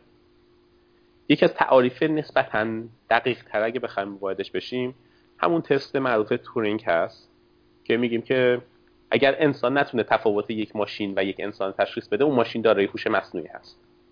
یعنی انسان را به عنوان مرجع و مبنای هوش قرار میدیم. و میگیم خب اگه ما نتونستیم پشت پرده یه ماشین بود و یک انسان من یک سوالی پرسیدم و اون نتونست تشخیص بدیم اون ماشین داشت قابلیت هوشمندی داره.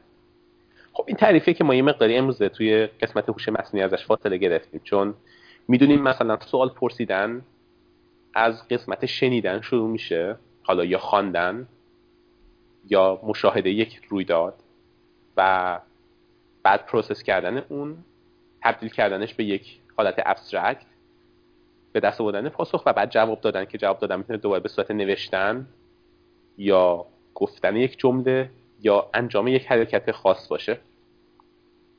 خب ما معمولا همچین چیزی نداریم تو اکثر سیستم های هوشمند. یه قسمتی از این داستان رو داریم. مثلا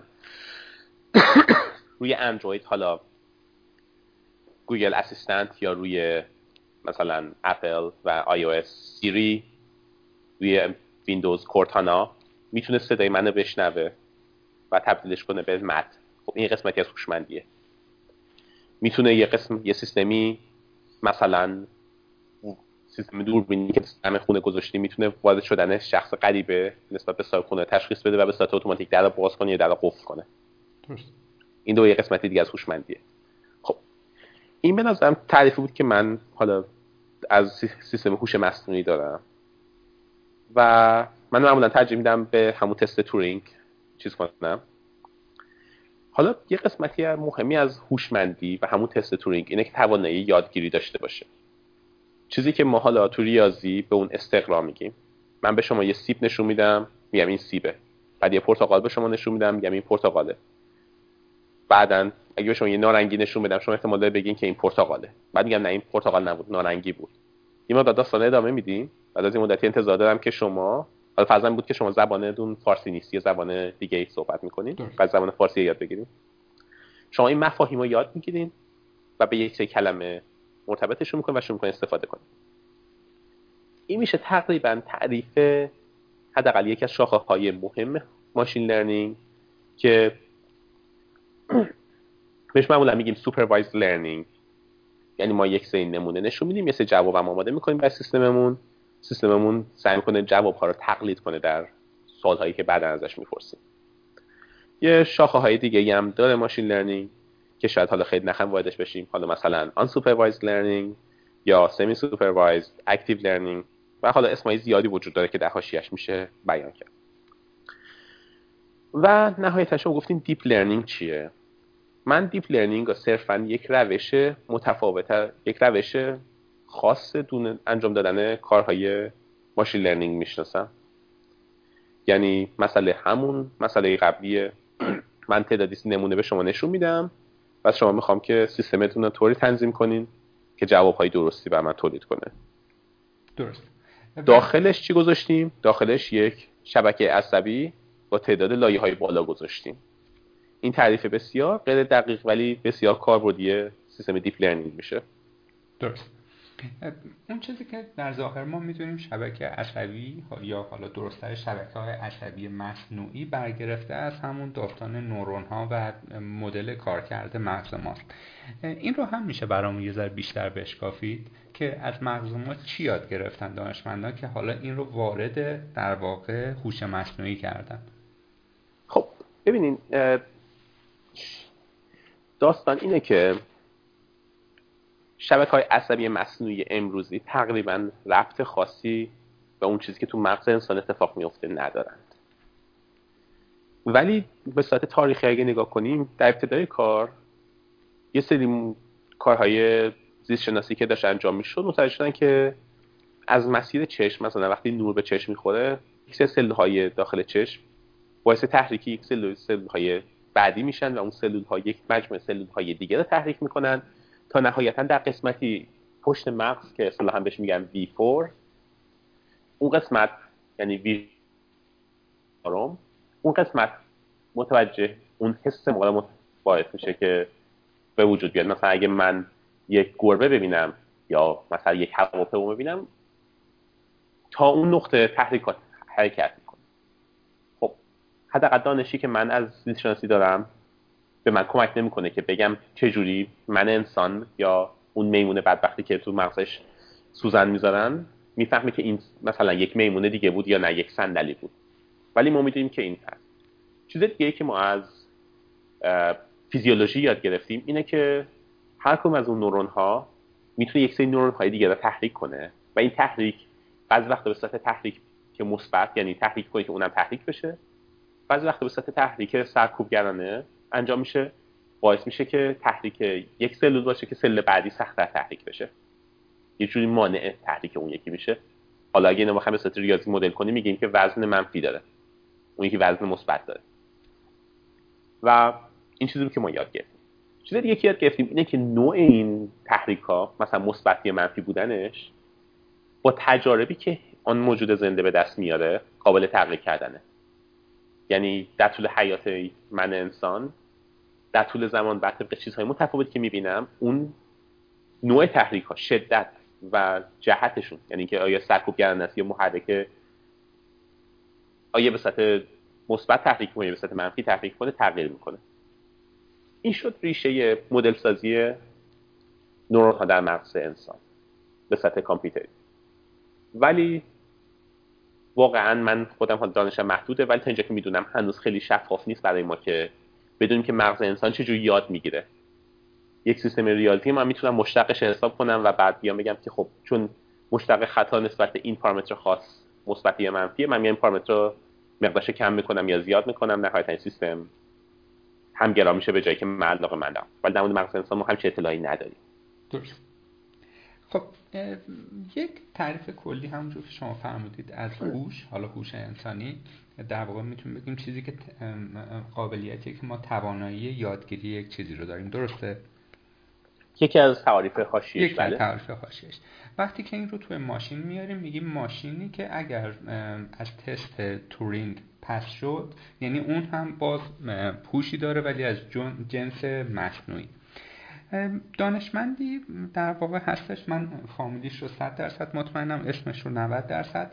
به اسم هوارد گاردنر که ایشون اومده فرضیه ای داده تحت عنوان مالتیپل اینتلیجنسز یا هوش چندگانه که سالی هم یه دونه هوش بهش اضافه می‌کنه تا پارسال پیرارسال 8 تا بود. چندی پیش شدش 9 تا. که میگه ما هوش موسیقایی داریم هوش ریاضیاتی داریم هوش بدنی داریم. هوش هوش فرارابطه ای داریم. فوش نمی‌دونم 7 ده تا هستش. مثلا میگه کسی که هوش موسیقایی داره میشه همایون شجریان. کسی که هوش ریاضی... ریاضیاتی داره میشه پروفسور حسابی. کسی که کسی که هوش بدنی داره میشه علی دایی.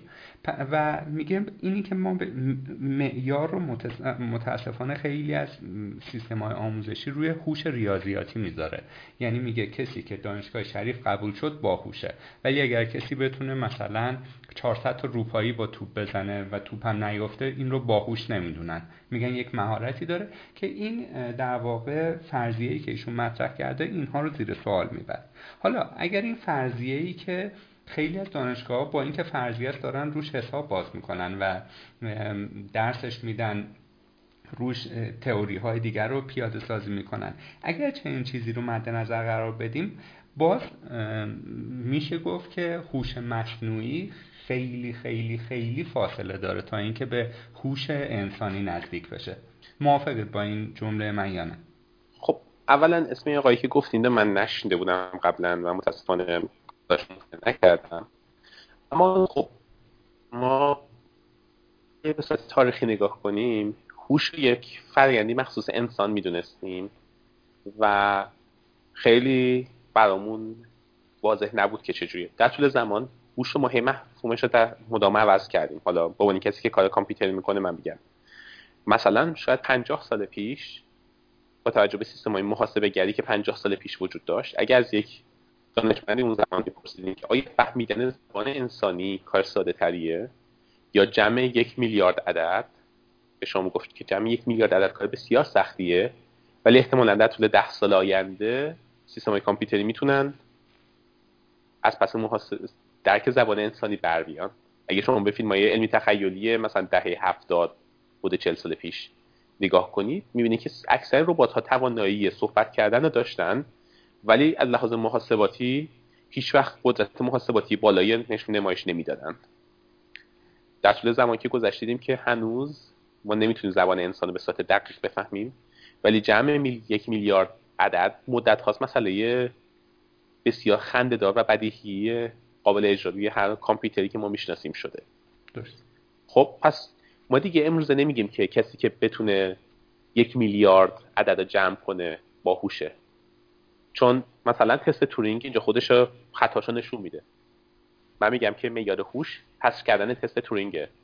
خب اگه کسی بهتر از آدمی که پشت پن پرده ایستاده بتونه عدد جمع کنه من می‌تونم بگم این باهوش نیست چون شکل انسان رفتار نمی‌کنه. گرفتین چی می‌خوام بگم؟ درست بله. برای همین مفهوم هوش در زمان داره مدام عوض میشه.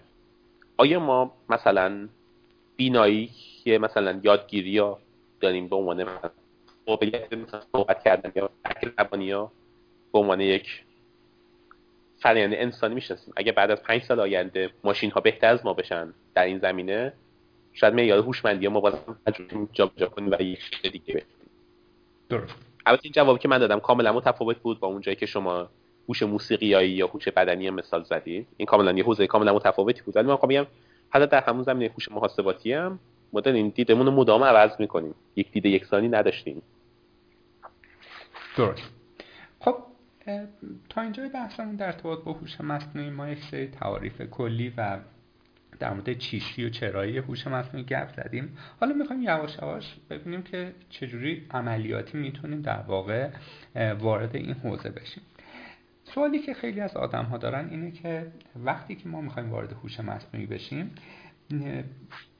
ریاضیات احتمالات آمار جبر و غیره چقدر دانشش کمک می‌کنه که ما بتونیم دید بازتری داشته باشیم و محصولات بهتری عرضه بکنیم. یا نه الان ابزارهایی که آمده framework هایی که اومده library هایی که آمده خیلی از این کارها رو برای ما انجام میدن. شما یه اینپوت میدی یه آوتپوت می‌گیری. آیا واقعا ما نیاز داریم که قبل از اینکه وارد این حوزه بشیم بریم پایه مثلا ریاضیات خودمون رو تقویت کنیم؟ یا سوالم رو طور دیگه بپرسم آنچه که شما به صورت آکادمیک در مقاطع ارشد و دکترا در ارتباط با هوش مصنوعی می‌خونید چقدر توی صنعت به کارتون میاد؟ خب من جواب سوال اولم و جواب سوال دوم برام متفاوته. بله. اگر شما جایی کار می‌کنید که مثلا من مثالی که می‌زنم همون مثال database زدم یا مثال operating system دو تا موضوع متفاوت داریم.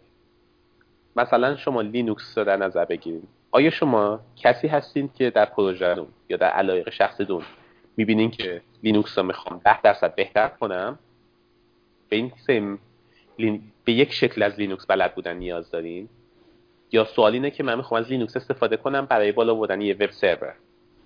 این دو تا مطلب جوابش متفاوته. شاید برای سوال اول اگه شما لینوکس 10 درصد بهتر کنی واقعا نیاز داشته باشین که جزئیات کار کردن یک مثلا CPU به خوبی بلد باشین بدونین که register چه چه نقشی دارن. در مورد کمپایلر دانش بسیار عمیقی داشته باشین و نحوه کار کردن ارتباط سی پی یو کرنل سی پی یو با لایه های بالاتر و پایین ترش رو به دقت بشناسین. اما اگر شما می‌خواید از لینوکس برای بالا بردن یک سایت سریع و efficient استفاده کنید شاید خیلی از چیزها نیاز نداشته باشین بدید من در مورد machine learning هم همین جواب شما میدم. اگه شما نیاز داشته باشین که یک عملیات prediction انجام بدین به احتمال خیلی زیاد شما هیچ نیازی ندارین که برین اون مبانی ریاضیشی یاد بگیرین. به قدری library های خوب این روزها زیاد شدن که به راحتی شما حتی نیاز زبان خاصی انتخاب کنید شما هر زبانی که بلد هستید می‌تونید در از شروع کنید به کار کردن باش.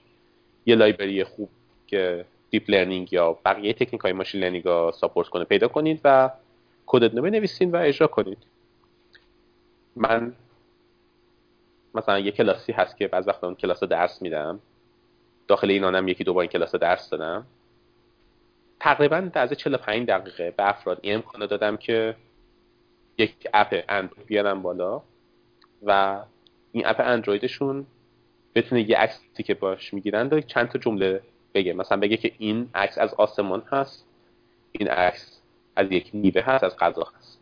خب نمیگم app خیلی عجیب و غریبیه ولی اگه سیستمتون setup باشه نیاز به نصب چیزی نداشته باشین یه سیستم لینوکس یا یه سیستم آی او داشته باشین تقریبا 45 دقیقه شما زمان نیاز دارین که بتونین یه همچین app ی بنویسید خب ولی امکان داره شما مسئله بعدیتون باشه که این app رو می‌خواهین یک میلیون نفر ازش استفاده کنن و پس کنین یه دقت بسیار بالایی می‌خواین می‌خواین که این app تون دستیاری پزشک بشه اینجا نیازه که تکنیک هایی که وجود دارند بهبود بخشید در این نقطه استفاده از library های سر هم به شما کمک می‌کنه. درک عمیق تر از کار کردن یه سیستم ماشین لرنینگ در این نقطه نیاز شما میشه. و استفاده از یه library آماده حداقل امروز به درد شما نمی‌خوره. شاید پنج سال دیگه برای نوشتن همچین app ی هم شما نیاز نباشه واسه دانش فنی machine learning داشته باشید. می‌تونید به راحتی همچین اپی بنویسید. ولی حداقل امروز جواب من همچین چیزیه. برای شروع کار. از هر زبانی می‌تونید استفاده کنید لایبرری های بسیار خوبی وجود دارن. ولی برای اسکل آوت کردن کار احتمالا نیاز دارین که دانش فنی داشته باشید بله. و در مورد پیش نیازهایی مثل آمار و ریاضیات هم می‌تونید بیشتر قضیه رو برام بشکافید؟ من فکر کنم جوابم همون میشه. شما خیلی نیاز نداره که مثلا بدونید که خروجی یه شبکه‌ای که مثلا لایه آخرش سافت مکس هست در یک احتمال هست. شاید در همین حد لازم باشه بدون که احتمال همیشه یه عددی هست بین صفر و یک و جمع احتمال ها هم همیشه یک میشه. شاید همین حد بعد اون کافی باشه که در مورد احتمال بدونید. تو از خروجی شبکه عصبی استفاده کنید. اما اگه بخواید ساختار یه شبکه عصبی تغییر بدید شاید وقت وقت لازم باشه که بدونین این عدد معنیشون چیه و چه تعریف چه توصیفی میشه ازش چه توصیفی از اتفاقات داخل شبکه دارن به شما میدن؟ درست. خب من سوال بعدی که می‌خوام بپرسم در ارتباط با زبونهای برنامه نویسیه که توی حوزه AI الان کاربرد دارن توی شرکت, شرکت های مثل گوگل و غیره. اما قبلش می‌خوام یک سوال دیگه بپرسم. و اون هم این که اگر کسی از شما بپرسه که من خیلی عاشق برنامه نویسی هم یه زبونی رو به هم پیشنهاد بده که باهاش شروع بکنم کارم رو. اون زبون چیه؟ خب شما تجربه کار با زبون های مختلفی داشتید. الان فکر کنم بیشتر حالا به قول خودتون با Python و اینها کار می‌کنید ولی از Delphi گرفته که الان یه در ظاهر out of date شده یا Pascal و غیره هم تجربیاتی داشتید. میشه بگید که اگر کسی علاقمند حوزه برنامه نویسی باشه زبان پیشنهادی شما اصلا بهش دارید یا نه؟ میگید که برو ببین با syntax چه زبانی حال می‌کنی یا نه. ببین هدف چیه؟ می‌خوای چی دیولوب بکنی؟ زبون تخصصی اون رو برو پیدا کن. فکر کنم شما جواب که من می‌خواستم بدم و تا خوبی دادید. یعنی اینکه من از کسی که بگه من به برنامه نویسی علاقه مندم و چیزی بلد نیستم میگم خب چی؟ چی دوست داری از برنامه نویسی از با چیش حال می‌کنی؟ این شاید به من کمک کنه که جواب بهتری بهش بدم. و جوابی که به صورت کلی میدم اینه که زبان هیچ اهمیتی نداره. برو و پایه های برنامه نویسی ها یاد بگیر. پایه های روش های حل مسئله رو یاد بگیر. و این بسیار کمک کنی که بتونی استفاده کنی. خب. اگه بخوام جواب کلی بدم بازم یه نسخه نیست که بخوام بپیچم برای کسی. ولی اگه حالا هیچ از اطلاعات نداشته باشن صرفا بخوام یه جواب بدم. من دو تا زبانی که فکر کنم خیلی کاربردی باشه. یکی JavaScript یکی هم Python JavaScript خب زبانیه که تقریبا شما همه کار می‌تونید باهاش انجام بدین. از اپ موبایل می‌تونید باش بنویسید می‌تونید front-end بنویسید می‌تونید back-end بنویسید با Node.js همه کار می‌تونید باهاش انجام بدین و یادگیریش هم بسیار ساده است و دانش فنیش هم بسیار راحت وجود داره. یعنی شما هر سوال من JavaScript بلد نیستم خودم ولی هر وقت که کد JavaScript می‌خوام بنویسم به راحتی می‌تونم توی اینترنت جواب سوالمو پیدا کنم. به راحتی جواب پیدا کنم Python هم از این لحاظ زبان خوبیه که مشخصاتی شبیه JavaScript داره. خب کد front-end و اپ موبایل نوشتن با Python کار منطقی نیست ولی بقیه کار رو به نظرم به راحتی میشه باهاش انجام داد. درست. و بعد شروع هم هر دو تاشون syntax بسیار ساده ای دارن. بله. نکته ای که اشاره کردید اینه که بهزاد تو نوعی برو پایه های در واقع علوم کامپیوتر یا computer science رو یاد بگیر. که یکی از پایه‌ای‌ترین اینها مثل حل مسئله و اینا هست ولی چیزی که توی دانشگاه کسایی که آکادمیک می‌خونن بهشون یاد میدن الگوریتم ساختمان داده است که اونهایی که self-study می‌کنن معمولا این یک حلقه مفقوده میشه و اصلا یادشون میره چنین چیزی هست. در مورد اهمیت الگوریتم و دیتا استراکچر هم برامون توضیح می‌دید یه ذره. من می‌خوام این توضیحی که شما می‌دید به نوعی انقدر انگیزشی باشه که کسانی که تا الان به اهمیتش پی نبردن بعد از گوش کردن گپ ما برن توی دوره های مثل کورس ارا و یا جاهایی که حالا دوره های free ای یا پولی دارن بره و کلیات این قضیه رو یاد بگیره. خب، من فکر کنم آدم خیلی خوبی نباشم برای اینکه آدم اونطوری هیجان زده کنم که برن دنبال یادگیری. ولی خب بازم همون جواب تکراری می‌خوام بدم. اگه شما یه کاری می‌خواین خیلی ساده انجام بدید و فقط می‌خواهید که به اصطلاح prototype فارسیش چی میشه بلد نیستم. اگه می‌خواین یه prototype درست کنید و فقط می‌خواین یه ایده تست کنید ببینید جواب میده یا نه شاید واقعا نیاز نباشه. اگه شما از یه حد خاصی می‌خواید اون prototype رو به محصول نزدیکتر کنید لازمه که از الگوریتم سر در بیارین. لازمه که data structure خوب بشناسین چون به راحتی با زیاد شدن تعداد user فرض کنید شما یه اپی نوشتین اپتون قراره موفق بشه. شما شروع می‌کنین user اتون مدام زیادتر میشن هزینه یه سرور تو ایران چقدره؟ عدد ندارم. بگین ماهی هزار تومن. یه عدد خیلی پرتی دارم میگم که نخوایم در دقتش حرف بزنید بله. شما این فرض کنین با هزار تا user سرورتون پر میشه و دیگه نمی‌تونه سرورتون جواب بده. اگه شما از هر user ی فقط یه ریال پول در بیارین شما نهایتا با هزار تا user رسیدین به 100 تومن. یعنی 900 تومن اینا پول کم بیارین. خب وقتی سرورتون پر شد شما مجبورین که بیاین یه سرور جدید اضافه کنید یا کدتون رو بهینه تر کنید خب اینجاست که دانش خود این همچین دانشی خودش نشون میده. اینکه شما تا چه حدی می‌تونین کدتون رو efficient تر کنید می‌تونید از سخت افزار و نرم افزار از اون پهنای باندی که دارین استفاده کنین تا کیفیت کارتون رو بهتر کنین. اگه اینو مستقیما به پول تبدیل کنیم به نظرم برکتی که داره یک استارتاپی داره می‌خواد استارتاپش رو پیشرفت از یه نقطه‌ای که از محل prototyping رد میشه به سرعت خودش رو به جای میرسونه که نیاز داره واقعا این مسئله بهینه کنه. و اینجا data structure و algorithm design اولین ابزاری هستن که به کمک آدم میاد. درست. خب در مورد کلیت برنامه نویسی صحبت کردیم. حالا ربطش بدیم به هوش مصنوعی. نقطه نظرات خیلی متفاوته. بعضیا میگن Java زبان خوبیه برای وارد شدن به این حوزه. بعضیا میگن به خاطر library های عظیمی که برای Python نوشته شده Python گزینه خوبیه.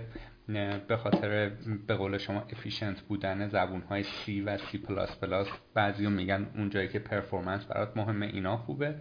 زبان های مثل Lua و R هم که باز سهم بازار خودشون رو دارن. نگاه شما چیه؟ الان همین الان شما چه زبانهایی رو دارید استفاده می‌کنید؟ و آیا میشه گفت که هر زبونی باز هم توی حوزه هوش مصنوعی بستگی به کاری که داری برای یک حوزه خاص مناسبه؟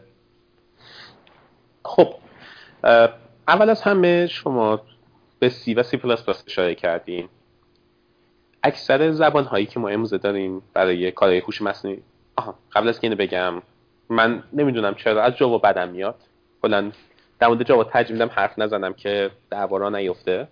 درسته. ولی بیام سراغ مثلا پایتون آر و حالا مثلا لوا که می‌گفتید این زبان ها خودشون زبان بسیار کند و بدی هستند.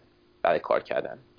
ولی خب قابلیت خیلی جالبی که دارن هست زبان اینه که امکان bind کردن یک کد C++ بهشون خیلی ساده است.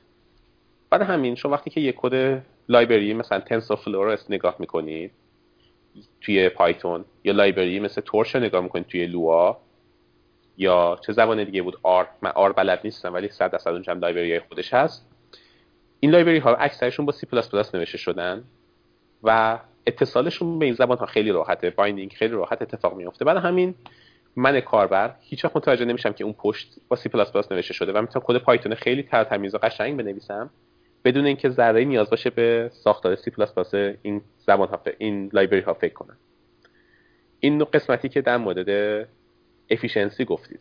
یعنی اگر شما developer یک library یک core developer library هوش مصنوعی هستین یا machine learning هستین 100 درصد سی پلاس پلاس یا مثلا برای کار کردن با GPU لازمه که CUDA بلد باشین. ولی اگه دارین کار رو می‌کنین و دارین سیستمتون رو می‌سازین حالا وقتی من میگم اپ منظورم mobile app نیست اپی که تو سرور run میشه دارین می‌نویسین. شاید هیچ وقت نیاز نباشه اصلا فکر کنی که سی پلاس پلاس به چه دردی می‌خوره. من که این حرفا می‌زنم من تقریبا 70 درصد زندگی روزمره‌ام کد سی پلاس پلاس نوشته میشه.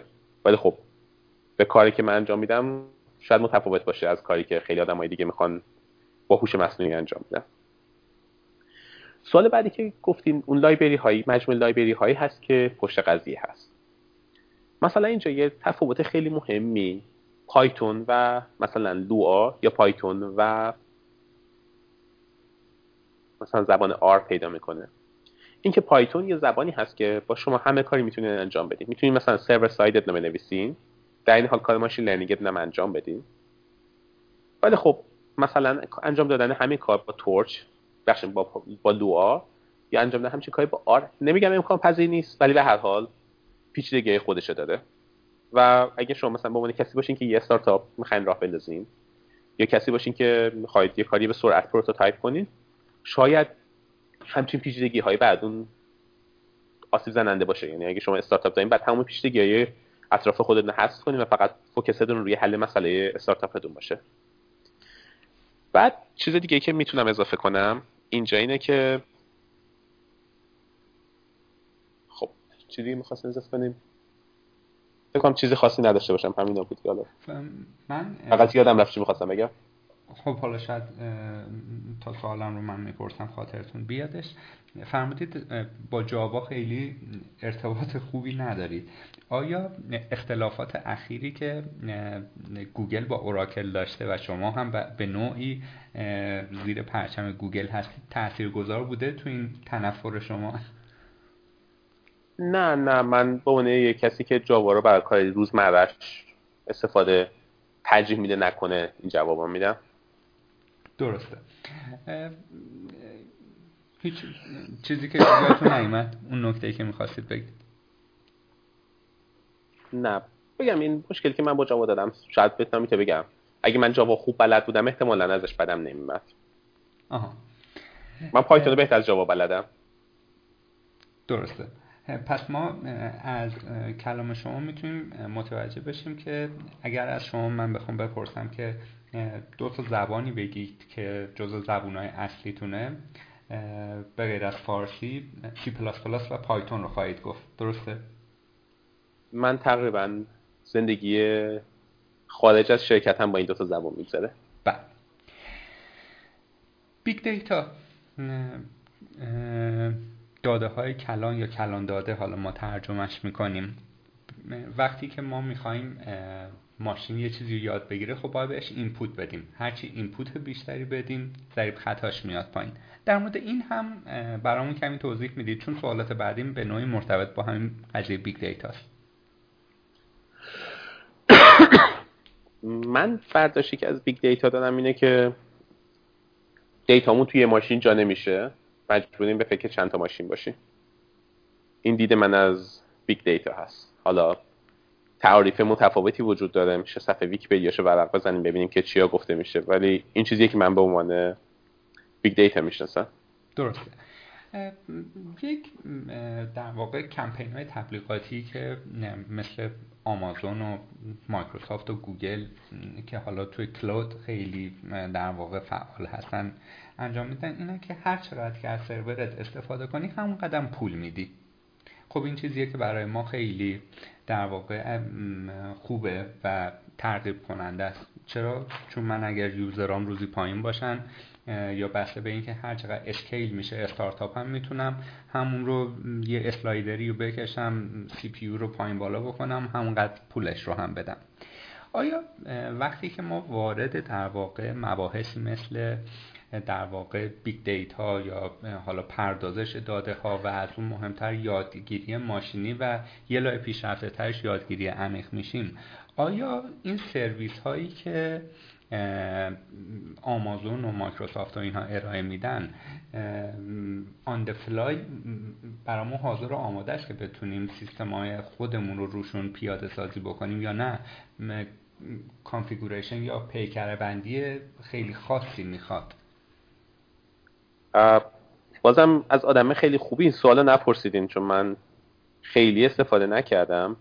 ولی اکثر این سیستم که من دیدم در حد فشار دادن چند تا دکمه هستن. فکر کنم خیلی راه اندازیشون معمولا کار عجیب و غریبی نیست. پس ما اگر بخوایم سوالی هم بپرسیم با این عنوان که اطلاعاتی در ارتباط با پردازش, پردازش تصویر مبتنی بر cloud چی هستش؟ آیا تجربه ای داشتید تو این؟ خب ببینین وقتی که ما میگیم پردازش تصویر مبتنی بر cloud من خیلی دقیقه من زیاد نمی‌فهمم. ولی بزنین ببینیم که cloud چه کمکی چه کمک به ما می‌کنه تو این قضیه. شما وقتی یه سیستم machine learning دارین به عنوان یک pipeline بهش نگاه کنید. شما یه مقداری data دارین که واردش میشه. فرض کنین می‌خوایم همین پردازش تصویری که گفتیم می‌خوایم مثلا آها پردازش تصویری از یه کلمه هست که من یه مقدار می‌خوام اصلاحش کنم. پردازش تصویری موقع است که شما عکس می‌گیرین و خروجیتون قرار یه عکس دیگه باشه. این معمولا ربطی به هوش مصنوعی نداره. حتی یه حوزه هایی ربط هم پیدا می‌کنه ولی معمولا ربط خاصی نداره. یه موقع هست که شما می‌خواهید که از این تصویر یک استنتاجی انجام بدین. اون موقع است که خیلی این خودش نشون میده که ربطش به machine learning چی هست. خب شما فرض کنید این تعریف دوم ما می‌خوایم بهش جدی نگاه کنید شما یک pipeline ی دارین یه تعداد عکس دارین وارد سیستم دو می‌کنین این عکس هر کدومشون یک context ی دارن. فرض کنید مثلا شما می‌خواین زیرنویس برای عکستون درست کنید یا مثلا می‌خوای بگی که اشیایی که تو این تصویر هستن چی هستن. خب cloud چه کمکی به شما می‌کنه در این لحظه؟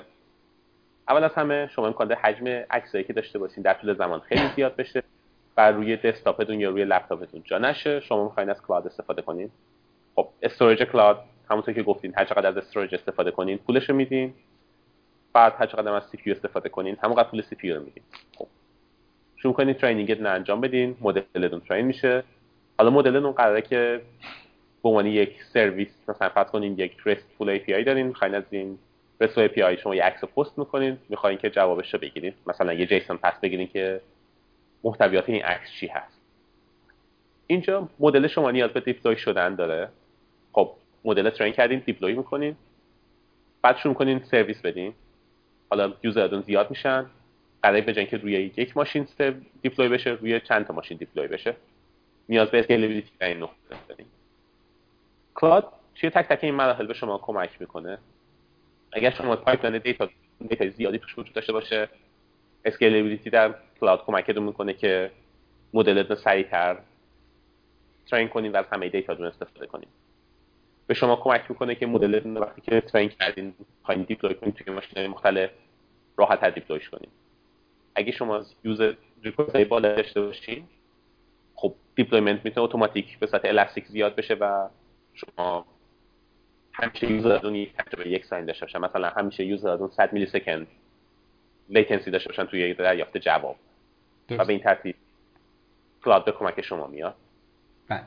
خب همین الان که بحث در واقع big data باز هستش سوال بعدی من اینه که وقتی جامعیت data ی ما کمه آیا اصلا یادگیری عمیق مفهومی داره یا نه؟ مفهوم داره ولی ضریب خطاش بالاست. خب یعنی سراغ مفهوم یادگیری عمیق که در موردش شاید بخوایم صحبت کنیم ما به عنوان یک انسان ببینیم که چه چیزهایی از هوش انسانی می‌تونیم اینجا دستمون بگیریم و ازش استفاده کنیم. هوش انسانی به من میگه که من به عنوان یک انسانی که چند دهه از عمرم گذشته مناظر زیادی دیدم و امروز وارد یه کارخونه میشم که فرض کنین یه ابزاری درست می‌کنه که من تا حالا ندیدم. فرض کنین یک جو پیچ درست می‌کنه. و من از یه نفر می‌پرسم که اسم این پیچ چیه؟ میگه پیچ A. اون یکی پیچ چیه؟ پیچ مدل B و اینم مدل C. خب من با دیدن چند تا دونه به اون یک انسان معمولی چهار پنج تا که ببینم می‌تونم بگم هر کدوم از اینا چیه. حالا من اگه بیام همین پنج نمونه نشونه یک بهترین الگوریتم ماشین لرنینگی که در این لحظه داریم بدم احتمالا جوابهاش با خطای بسیار بالایی خواهند بود. چرا؟ چون به قول شما جامعیت بسیار پایینی داره. خب برمیگردم سراغ انسان ببینم که انسان چه قابلیتی در این لحظه داشته که تونسته از این چند تا نمونه استفاده کنه. شاید بتونم از این قابلیت انسان استفاده کنم و تقلیدی کنم تو الگوریتم و الگوریتم رو باهوشتر کنم. درست. باهوشتر با معیار تست تورینگ. نگاه می‌کنم می‌بینم که من به یک انسان در طول چند دهه گذشته میلیون ها میلیون منظره دیدم و سل اون ساختار نورون های مغز من یک استراکچری بر مبنای مشاهدات پیدا کردن و این مشاهده جدید فقط اون استراکچر ساخت مغز من به مقدار بسیار کمی تغییر داده. خب این کاریه که معمولا انجام میشه وقتی که تعداد دیتا بسیار کمی داریم. مثلا من یک مدل ماشین لرنینگ میام با چند میلیون عکس ترین می‌کنم که قابلیت تشخیص اشیای مختلف داشته باشه. گام بعدی اینه که من می‌خوام با تعداد نمونه بسیار پایینی این سیستم رو تغییر بدم حالا نمی‌دونم چقدر وقت داریم که وارد جزئیات یک عمل کرده یک شبکه عصبی مصنوعی بشم ولی دقیقا همون جایی که کم کم کار چگونه کار کردن یک شبکه عصبی به درد می‌خوره. من فکر اگر که جایی که استفاده مستقیم از library شاید یواش یواش کم بیاد و آدم نیاز باشه که بدون داخل شبکه عصبی چجوری کار می‌کنه. من خواهشم. اگر وارد بشیم خیلی بهتره. خب من خیلی خلاصه می‌خوام وارد بحثش بشم. اینکه وقتی ما میگیم تعداد لایه های بالایی داریم در یک شبکه عصبی عملا هر لایه میاد و این concept ی که ما داریم می‌بینیم و تا حدی به مفهوم نزدیکتر می‌کنه. مثلا این حرفی که می‌زنم باز هم بسیار غیر دقیقه ولی فقط برای یک درک ذهنی می‌خوام بگم. مثلا شما اگه یک تصویر داشته باشید که فرض کنید 256 پیکسل در 256 پیکسل داشته باشه اگه شما یکی از این پیکسل ها رو عوض کنین احتمال خیلی زیاد اون شیئی که داخل تصویر هست عوض نمیشه. پس مثلا اگه شما یه سیب داشته باشید یکی از پیکسل های قرمزش رو بکنین آبی احتمالا با که تصویر زشت میشه ولی سیب هنوز سیب میمونه. درسته؟ اتفاقی که شبکه عصبی میفته اینه که لایه های ابتدایی شبکه عصبی از پیکسلی که هیچ مفهومی هر تک پیکسلی به تنهایی هیچ مفهومی حمل نمی‌کنه به سمت این می‌رسه که هر کدوم از نورون های لایه های ابتدایی یک مفهومی شبیه یک لبه یک خم یا یک گوشه از تصویر در خودش کد می‌کنه. به تدریج که به لایه های بالاتر می‌رسیم می‌بینیم که مثلا یک سری نورون هستن که برگ سیب مثلا می‌تونن تشخیص بدن. یک سری نورون هستن که شکل گرد سیب رو تشخیص میدن. یک سری نورون هستن که قرمز بودن سیب رو تشخیص میدن یا سبز بودن سیب رو. و لایه های نهایی از این مفاهیمی که تو لایه های میانی تشکیل شدن استفاده می‌کنن برای اینکه نتیجه گیری نهایی انجام بدن. این به من ایده میده که اگه جامعیت data ی من کم باشه ولی یک data ی بزرگ دیگه ای داشته باشم بیام شبکه ما بر مبنای اون data آموزش بدم و بعد از این آموزش نهایتا بیام لایه های نهایی این شبکه ما که تعداد پارامتر بسیار کمی دارن با اون مثلا چند صد تا من گفتم مثلا انسان با سه تا چهار تا یاد بگیره. متاسفانه ما هنوز اونجایی نرسیدیم که کامپیوتر بتونه هر مسئله واسه چهار تا مثال یاد بگیره. ولی به که بگم با چند صد هزار تا یاد بگیره می‌تونم دفعه بگم با چند صد تا مثال یا حدود صد تا مثال بتونه یاد بگیره که این مفهوم چه جوری هم میشه. درست. یعنی میاد سی با این دفعه به که بر مبنای پیکسل ها توصیف کنه میاد بر مبنای گرد بودنش بر مبنای اینکه احتمالا یه ساقه ای داره یه برگی بهش چسبیده رنگش احتمالا قرمز یا سبز یا زرده. یه همچین چیزهایی استفاده می‌کنه برای تشخیصش. خب خیلی ساده تره. اینجا جاییه که جامعیت data مون کمه ولی خب می‌تونیم از data های دیگه که داریم استفاده کنیم. اصطلاحا به این میگن transfer learning اسمای دیگه ای هم داره ولی تو هم transfer learning یکی از اسمای معروفش باشه. بله. ما زمانی که پای در واقع پردازش داده ها به میون میاد که در نهایت یه چیزی از توش بخوایم استنتاج بکنیم بحث ساختار یافتگی داده ها به میون میاد. مثلا اگر یک مثال ساده من بخوام بزنم اصلا وارد مباحث database و اینها نشیم. یک فایل ساده اکسل رو در نظر بگیریم که اطلاعات کارمندان یک شرکت داخلش هست و ما می‌خواهیم که در واقع این فایل رو با چند تا فایل دیگه با هم دیگه مرج بکنیم. ردیف های مازادش رو حذف بکنیم. به قول معروف تر و تمیزش بکنیم تا بتونیم مثلا به مدیرمون یک گزارش بدیم. در مورد این هم یه ذره برامون توضیح می‌دید که فرایند این تر تمیز کردن دیتا به چه شکله. خب وقتی چند تا فایل خیلی قضیه ساده است ولی وقتی پای میلیاردها رکورد به میون میاد مثلا همین شبکه اجتماعی فیسبوک رو مثال بزنیم خب شما ببینید در هر ثانیه چند تا like و page view و mention و غیره و ذلک میشه. خب همه اینها بایستی log گیری بشه و به نوعی ساختار یافته بشه. در مورد این هم برامون توضیح می‌دید که ساز و کارش به چه شکله. خب این چیزی که شما میگین برای هر مسئله تقریبا یکی از جاهایی هست که اینکه شما مثلا یک آدم باشین که کد نویسی خوب بلد باشین خودش خیلی خوب نشون میده. شاید خیلی جاها این خیلی دانش نباشه بیشتر هنر برنامه نویسی باشه. شما data داره میاد یه pipeline ی دارین که این pipeline data رو جمع می‌کنه به عنوان مثال حالا شما گفتین merge می‌کنه. یه سری چیزا در جاهای مختلف merge می‌کنه ممکنه join چند تا stream باشن با هم دیگه. اینا هم و data رو به قولی تمیز می‌کنه و در اختیار الگوریتم قرار میده. البته شما اگه الگوریتم خیلی هوشمندی داشته باشین شاید نیاز به خیلی از این چیزها نداشته باشه و بتون data رو هرچه بتونین کثیف‌تر بدین بهش. ولی خب هرچه data تمیزتر بدین اون resource network شما بیشتر صرف یادگیری مفهوم میشه که شما علاقه مند هستین نه صرف تمیز کردن data. درست. و خب چی دلت می‌خواد در موردش بیشتر بگم براتون؟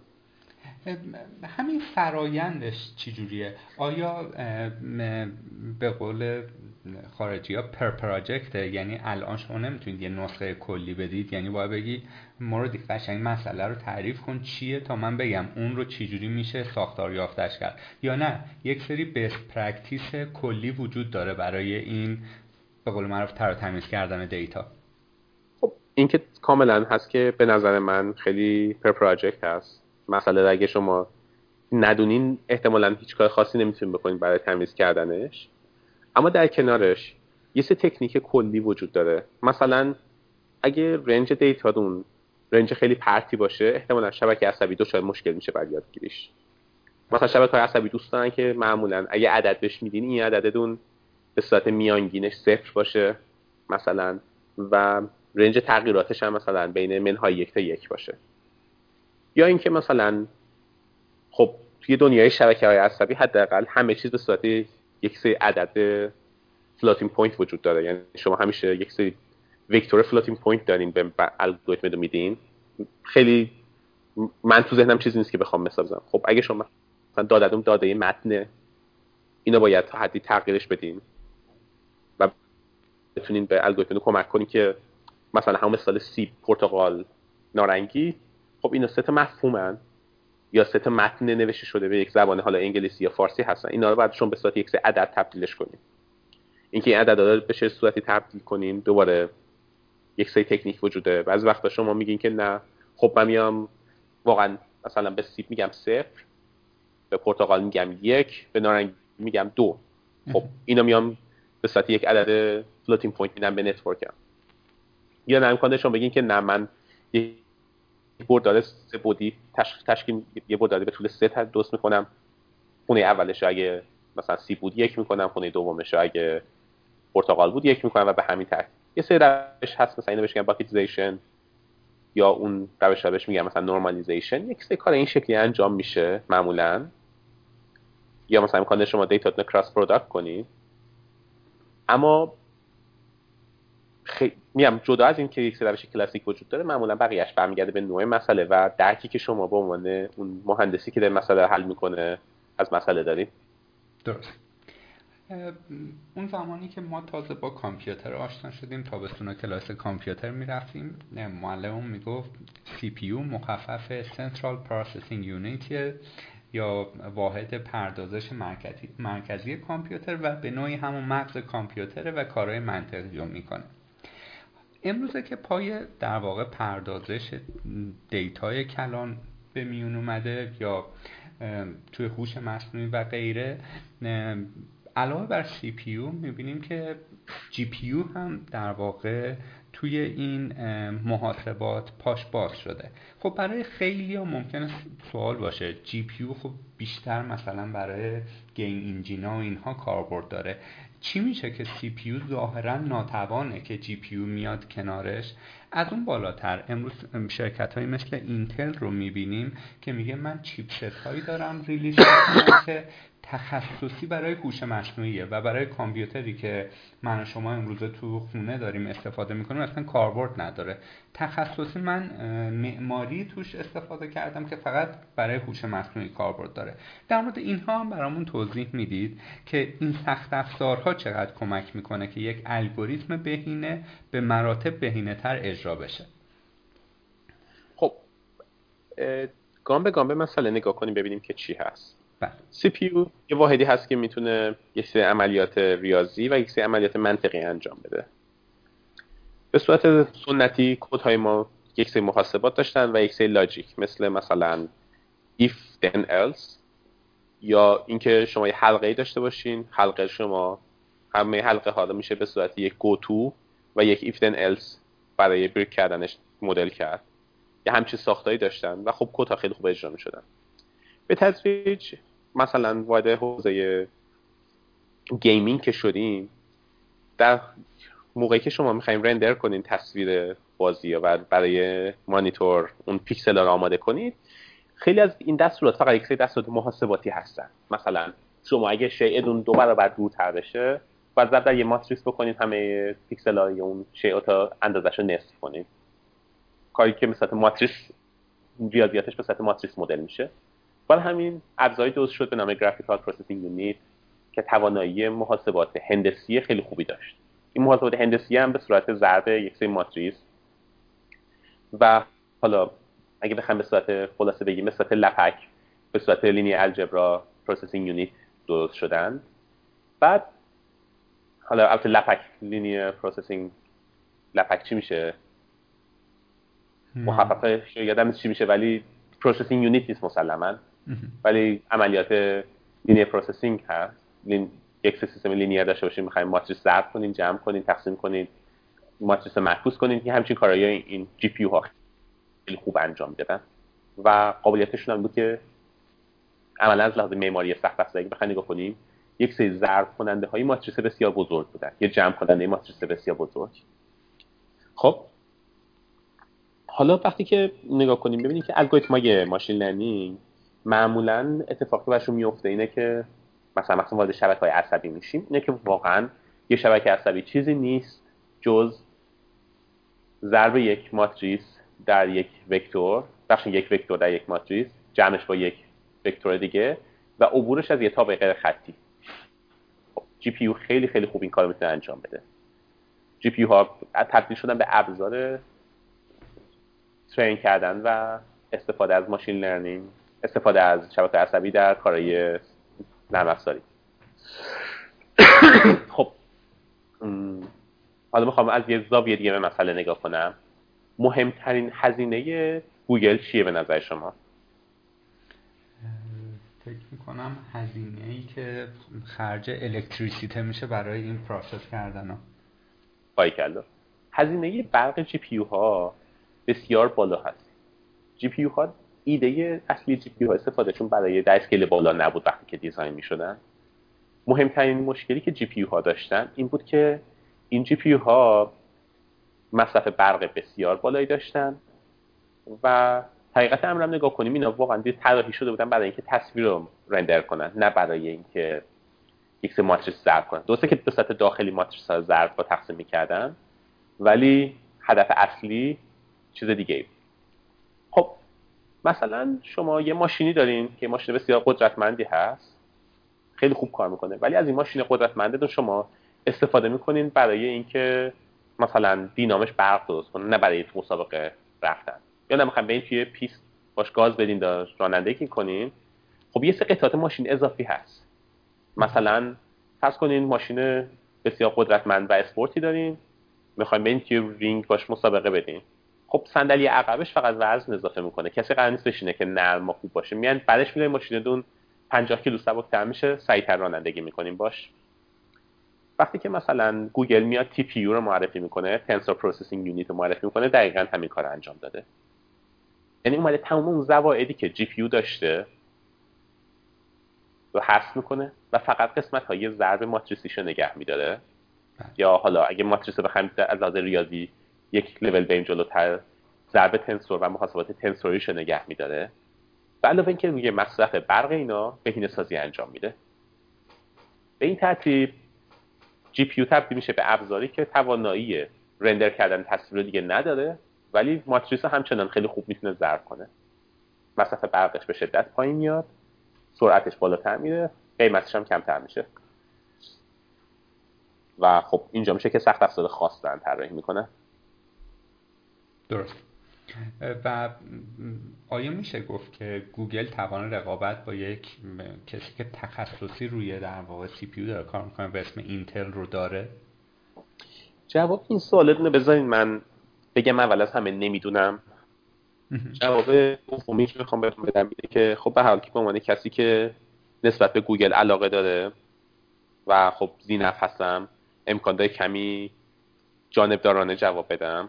و بازم میگم جواب جواب شخصی خود من هست نه جوابی که مثلا گوگل میده یا جوابی که اینتل میده. من به عنوان یک شخصی که خیلی اتفاقی از این سوال پرسیدین جوابی که میدم اینه که این ادعای همیشه یه شرکت مثل اینتل بوده که ما CPU ساز هستیم و کسی دیگه تجربه کار ما رو نداره. پس نمی‌تونه با ما رقابت کنه.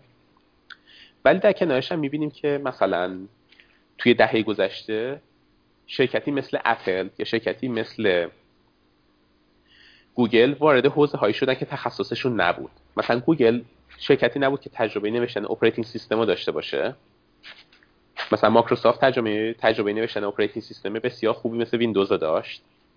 ولی عملا دیدیم که وقتی که تو این جنگ وارد شدن بازیگر جدید که گوگل بود تونست بازیگر قدیمی به نام مایکروسافت رو عقب بزنه. نرم افزار موبایل مایکروسافت هیچ وقت نتونست به خوبی اندروید بشه. یا به صورت سنتی شرکتی مثل مثلا موترولا یا شرکتی مثل نوکیا گوشی ساز بودن و شاید ده سال پیش ادعا می‌کردن که هیچ وقت یه شرکتی مثل گوگل که تجربه ساختن سخت افزار نداره نمی‌تونه با ما رقابت کنه. حتی اگه شما اپل ده سال پیش نگاه کنید ده سال البته بیشتر مثلا 15 سال پیش اگه اپل نگاه کنید اپل هیچ تجربه در زمینه ساختن سخت افزار موبایل نداشت. ولی وقتی که وارد شدن تونستن به خوبی از پس رقبای قدیمیشون بر بیاند من فکر کنم در این داستان جواب هنوز مشخص نیست که اینتل برنده میشه یا گوگل ولی نمیشه به این استدلال که اینتل یک بازیگر سنتی ساختن device های مثل CPU هست یا ابزارهای محاسباتی هست تکیه کرد و بگیم که خب چون اینتل تجربه بیشتری داره اینتل برنده میشه. بله. سوالی که می‌خوام بپرسم قبلش باید اصلا ازتون اجازه بگیرم ببینم که شما می‌تونید توضیح بدید به detail یا نه. که اینکه تخصص شما machine learning و deep learning و هوش مصنوعی هستش. الان آیا روی پروژه شما دارید کار می‌کنید که ما خروجیش رو توی زندگی روزمرهمون ببینیم توی گوگل یا نه؟ جز پروژه های secret ی است که اجازه ندارید در موردش توضیح بدید. من در مورد پروژه های شخصی نمی‌تونم برای شما بگم که در حال حاضر دارم کار می‌کنم. متاسفانه چون هیچ کدومش محصولی نیستن که به بیرون داده شده باشن. درست. ولی به صورت خیلی خلاصه بگم کاری که این روزها می‌کنم و کارهایی که قبلا کردم خیلیشون تو زندگی روزمره تاثیرشون دیده میشه. مثلا شما در حوزه advertisement نیاز دارین که هویت افراد بدونین تا بتونین بهشون بهتر سرویس بدین. حالا سرویس که میگم شاید یه مقدار تزویر توی این کلمه به کار رفته باشه. چون تبلیغ نشون دادن خیلی سرویس واضحی نیست. بیشتر قسمت ضد سرویس محسوب میشه. ولی همون که شما بتونید تبلیغی به شخص نشون که شخص کمتر ناراحت کنه به نظر نوعی سرویس محسوب میشه. پس این سرویس ads گوگل در واقع به نوعی جزء تجربیات کاری شماست. درسته؟ من این روزا بیشتر وقتم رو دارم روی سرویس ads می‌زنم. بله. اگر بخوایم به صورت کاملا غیر فنی و خودمونی توضیح بدیم که چی میشه که اون تبلیغی که من می‌بینم مثلا دارم search می‌کنم تو موتور جستجوی گوگل یه تبلیغی که خیلی برام مرتبطه با mindset من. بهم نشون داده میشه و من بشکن می‌زنم میگم خدا پدرتو بیامرزه. گوگل چه چیز خوبی بهم نشون دادی؟ با اینکه می‌دونم پولش میره تو جیب تو و تو اون تو جیب اون فروشنده ولی باز یک نیاز من رو تو تونستی برآورده کنید این رو میشه به صورت خیلی ساده توضیح بدیم که چی میشه چه data هایی از من جمع آوری میشه چجوری process میشه و در نهایت اون تبلیغ در مرز دیدم قرار می‌گیره. خب ببینین به business ads اگه شما نگاه کنید هدف اینه که کسی که ads پخش کرده یعنی کسی که پول میده به گوگل که ads برش پخش بشه این شخص علاقه منده که ads ش به دست شخص درستی برسه شماره یک و یکی از روش‌های مثلا قدیمی نسبتا قدیمی تر این قضیه اینه که شما احتمال اینکه روش کلیک کنین بالا بره اینطوری نشون میده که شما موضوع رو دوست داشتین و روش کلیک کردین درسته؟ بله. بله. حالا کلیک خیلی معیار دقیقی نیست ولی ساده است در صحبت کردن خب گوگل اطلاعاتی که جمع می‌کنه حالا در مورد اطلاعاتی که گوگل یا هر شرکت advertisement دیگه می‌تونه جمع کنه بعدا صحبت می‌کنم. ولی خلاصه داستان اینه که این ads به 100 نفر نشون داده میشه. این صد نفر یه سری مشخص ازشون وجود داره و یک سری از این صد نفر حالا یه هزار نفر روی ad کلیک می‌کنن و یه کلیک نمی‌کنن. کسایی که کلیک کردن به ما به اون pipeline machine learning این hint میدن که خب این افراد علاقه مندن به این موضوع. ما کاری که می‌کنیم اینه که هر ads ی یا به هر user ی که میاد فرض کنین حالا یه مثال سرانگشتی می‌زنم. عدد در مورد گوگل نیست. عدد از جاهای دیگه هست. paper هایی هستن که توی اینترنت وجود دارن. فرض کنین شما چند صد هزار تا ads که می‌تونین به یک نفر به یک user نشون بدین. user وقتی که میاد و request ش برای سرور شما فرستاده میشه هر کدوم از این ads تبلیغات یک مجموع مشخصه دارن. اون user ی که اومده یک سری مشخصه داره. اینا در کنار هم قرار می‌گیرن. یک مدل machine learning مدلی که توسط machine learning learn شده میاد و احتمال کلیک شما رو روی هر از این تبلیغات پیش بینی می‌کنه. نهایتا اون چند تبلیغی که احتمال کلیک بالایی داشتن براشون پیش بینی شده یکیشون انتخاب میشه و به شما نمایش داده میشه. اتفاقی که میفته یعنی شما فرض کنیم که یک مرد مثلا بین 20 تا 25 سال میاد و این تبلیغا نگاه می‌کنه. روی یک device ی که مثلا operating system ش مثلا اندروید هست. خب به اضافه یک سری چیز دیگه که در مورد شما می‌دونین این میاد. حالا یه تبلیغی داریم که یک مشخصاتی داره. این مشخصات الزاما قابل درک برای انسان نیستن. ماشینی اینا یاد گرفته این مشخصه ها و ولی مثلا می‌تونیم به این قضیه خیلی ساده نگاه کنیم بدون اینکه بخوایم وارد جزئیات بشیم. مثلا این تبلیغ بیشتر توسط افراد مسنی جوان کلیک شده روش. این تبلیغ بیشتر توسط مردها کلیک شده یا زنها کلیک شده.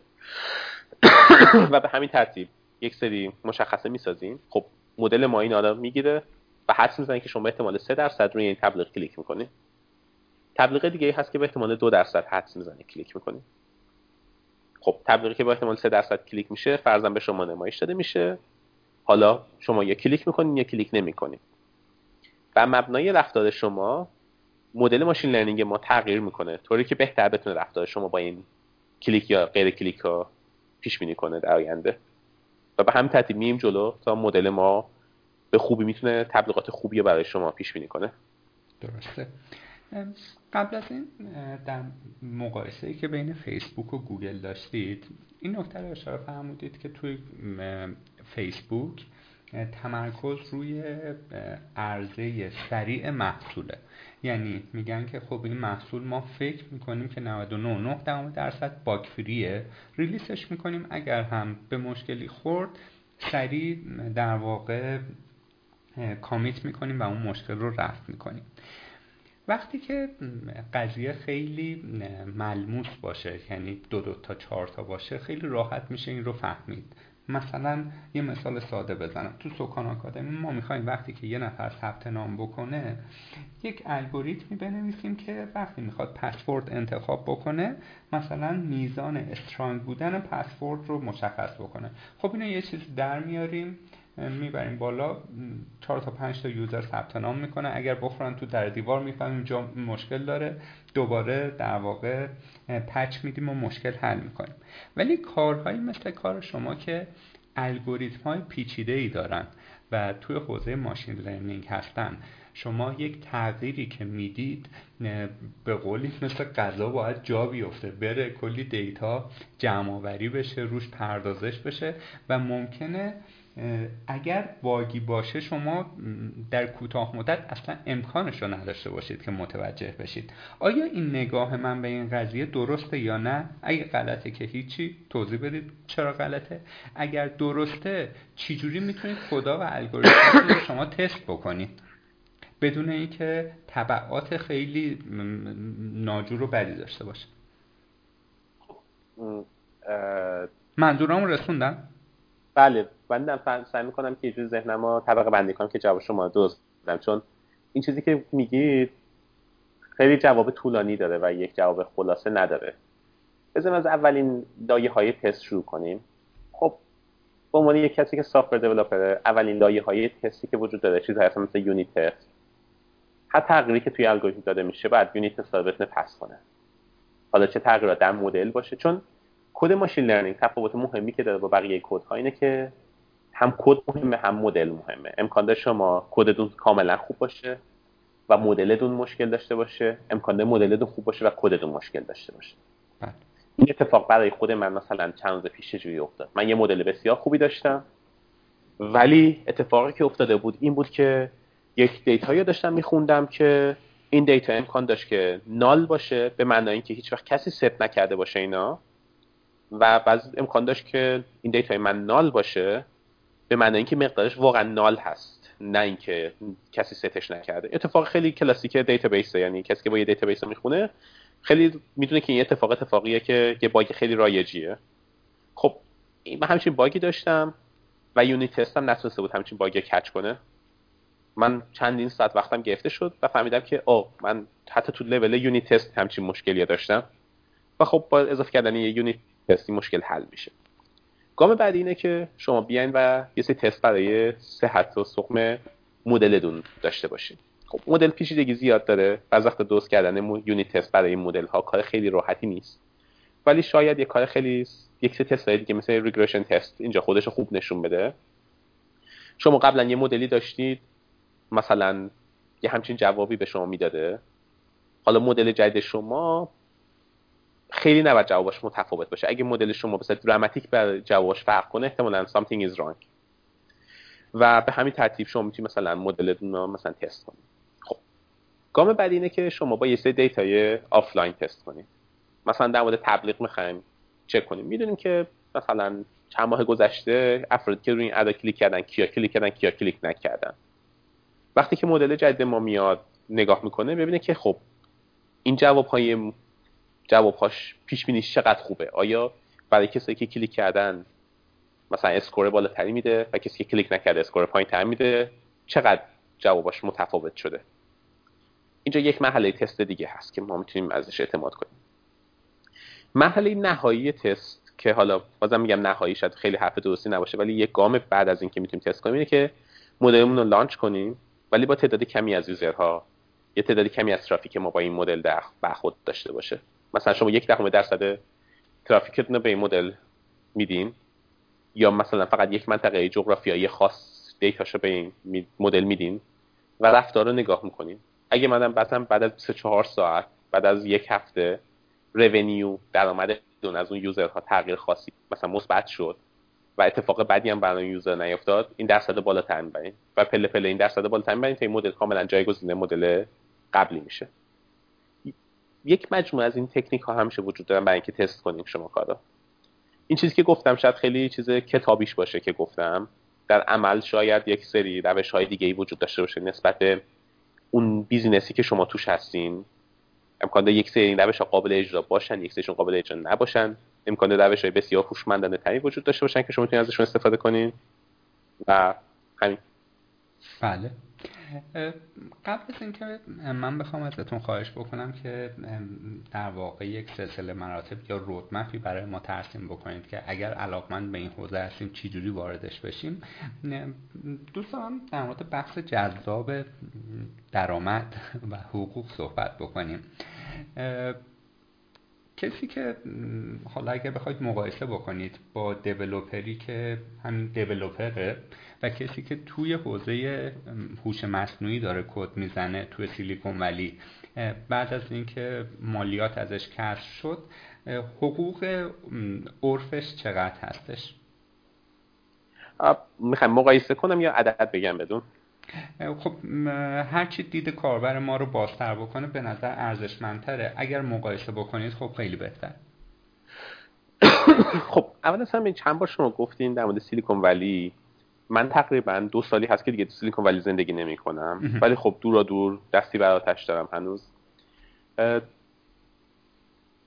اول از همه همیشه اتفاق میفته که یه field ی نسبت یه field دیگه جذاب میشه یه مدتی برای صنعت. و آدم ها مثلا احساس کنن که حقوق های اون field بیشتر شده.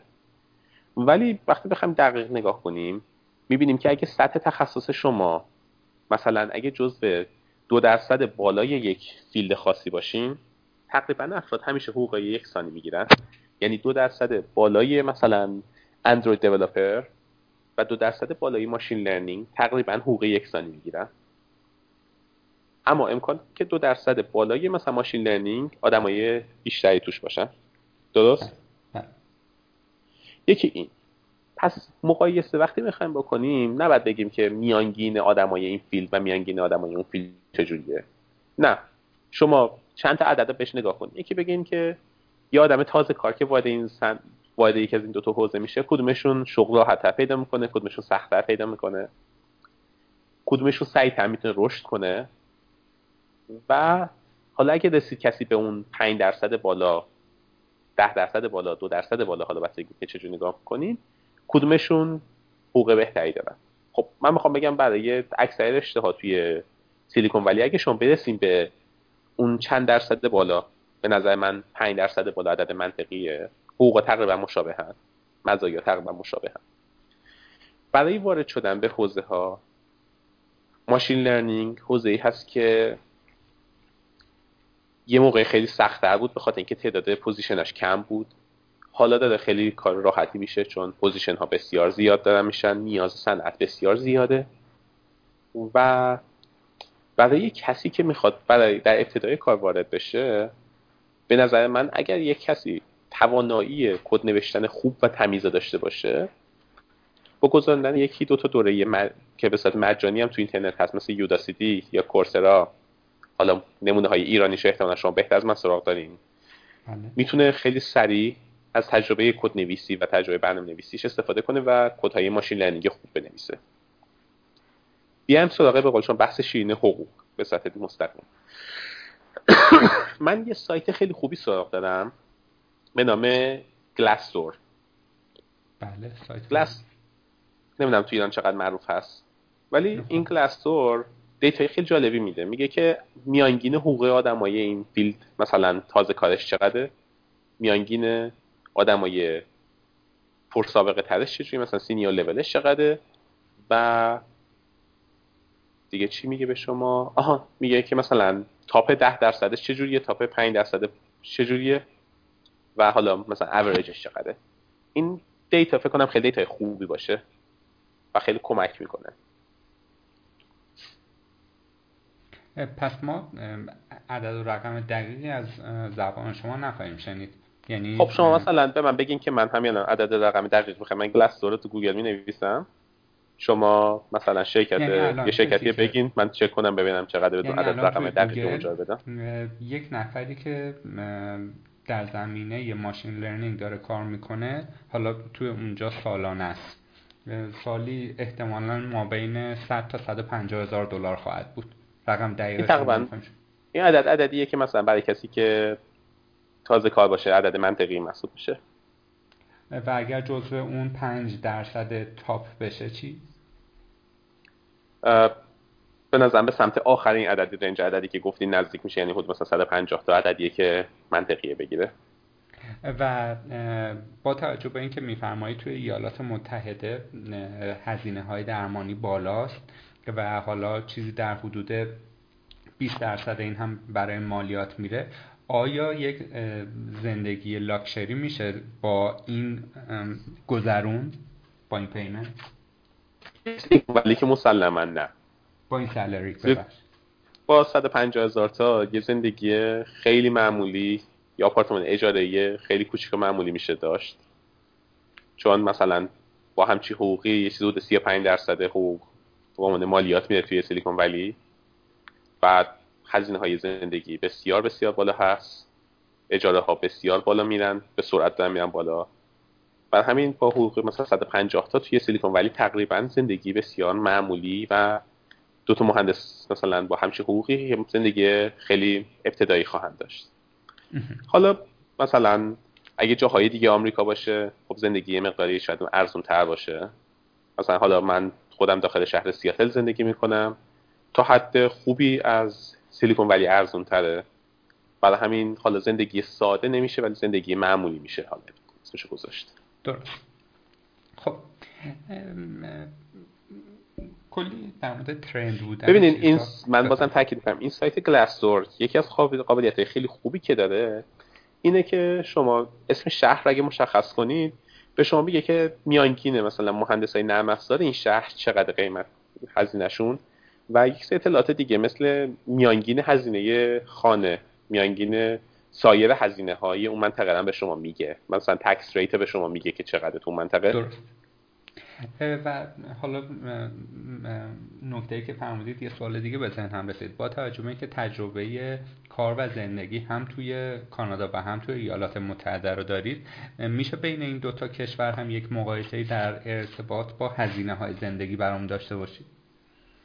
خب توی کانادا من خوبت بگم من کانادا خیلی جاهای مختلفی داره آمریکا هم همینطور جاهای مختلفی داره. من همه جا زندگی نکردم. من تو یک شهر کانادا زندگی کردم تو دو تا شهر آمریکا زندگی کردم. بازم تمام چیزی که میگم مبنی میگرده به تجربه من در زندگی در این سه شهر مختلف.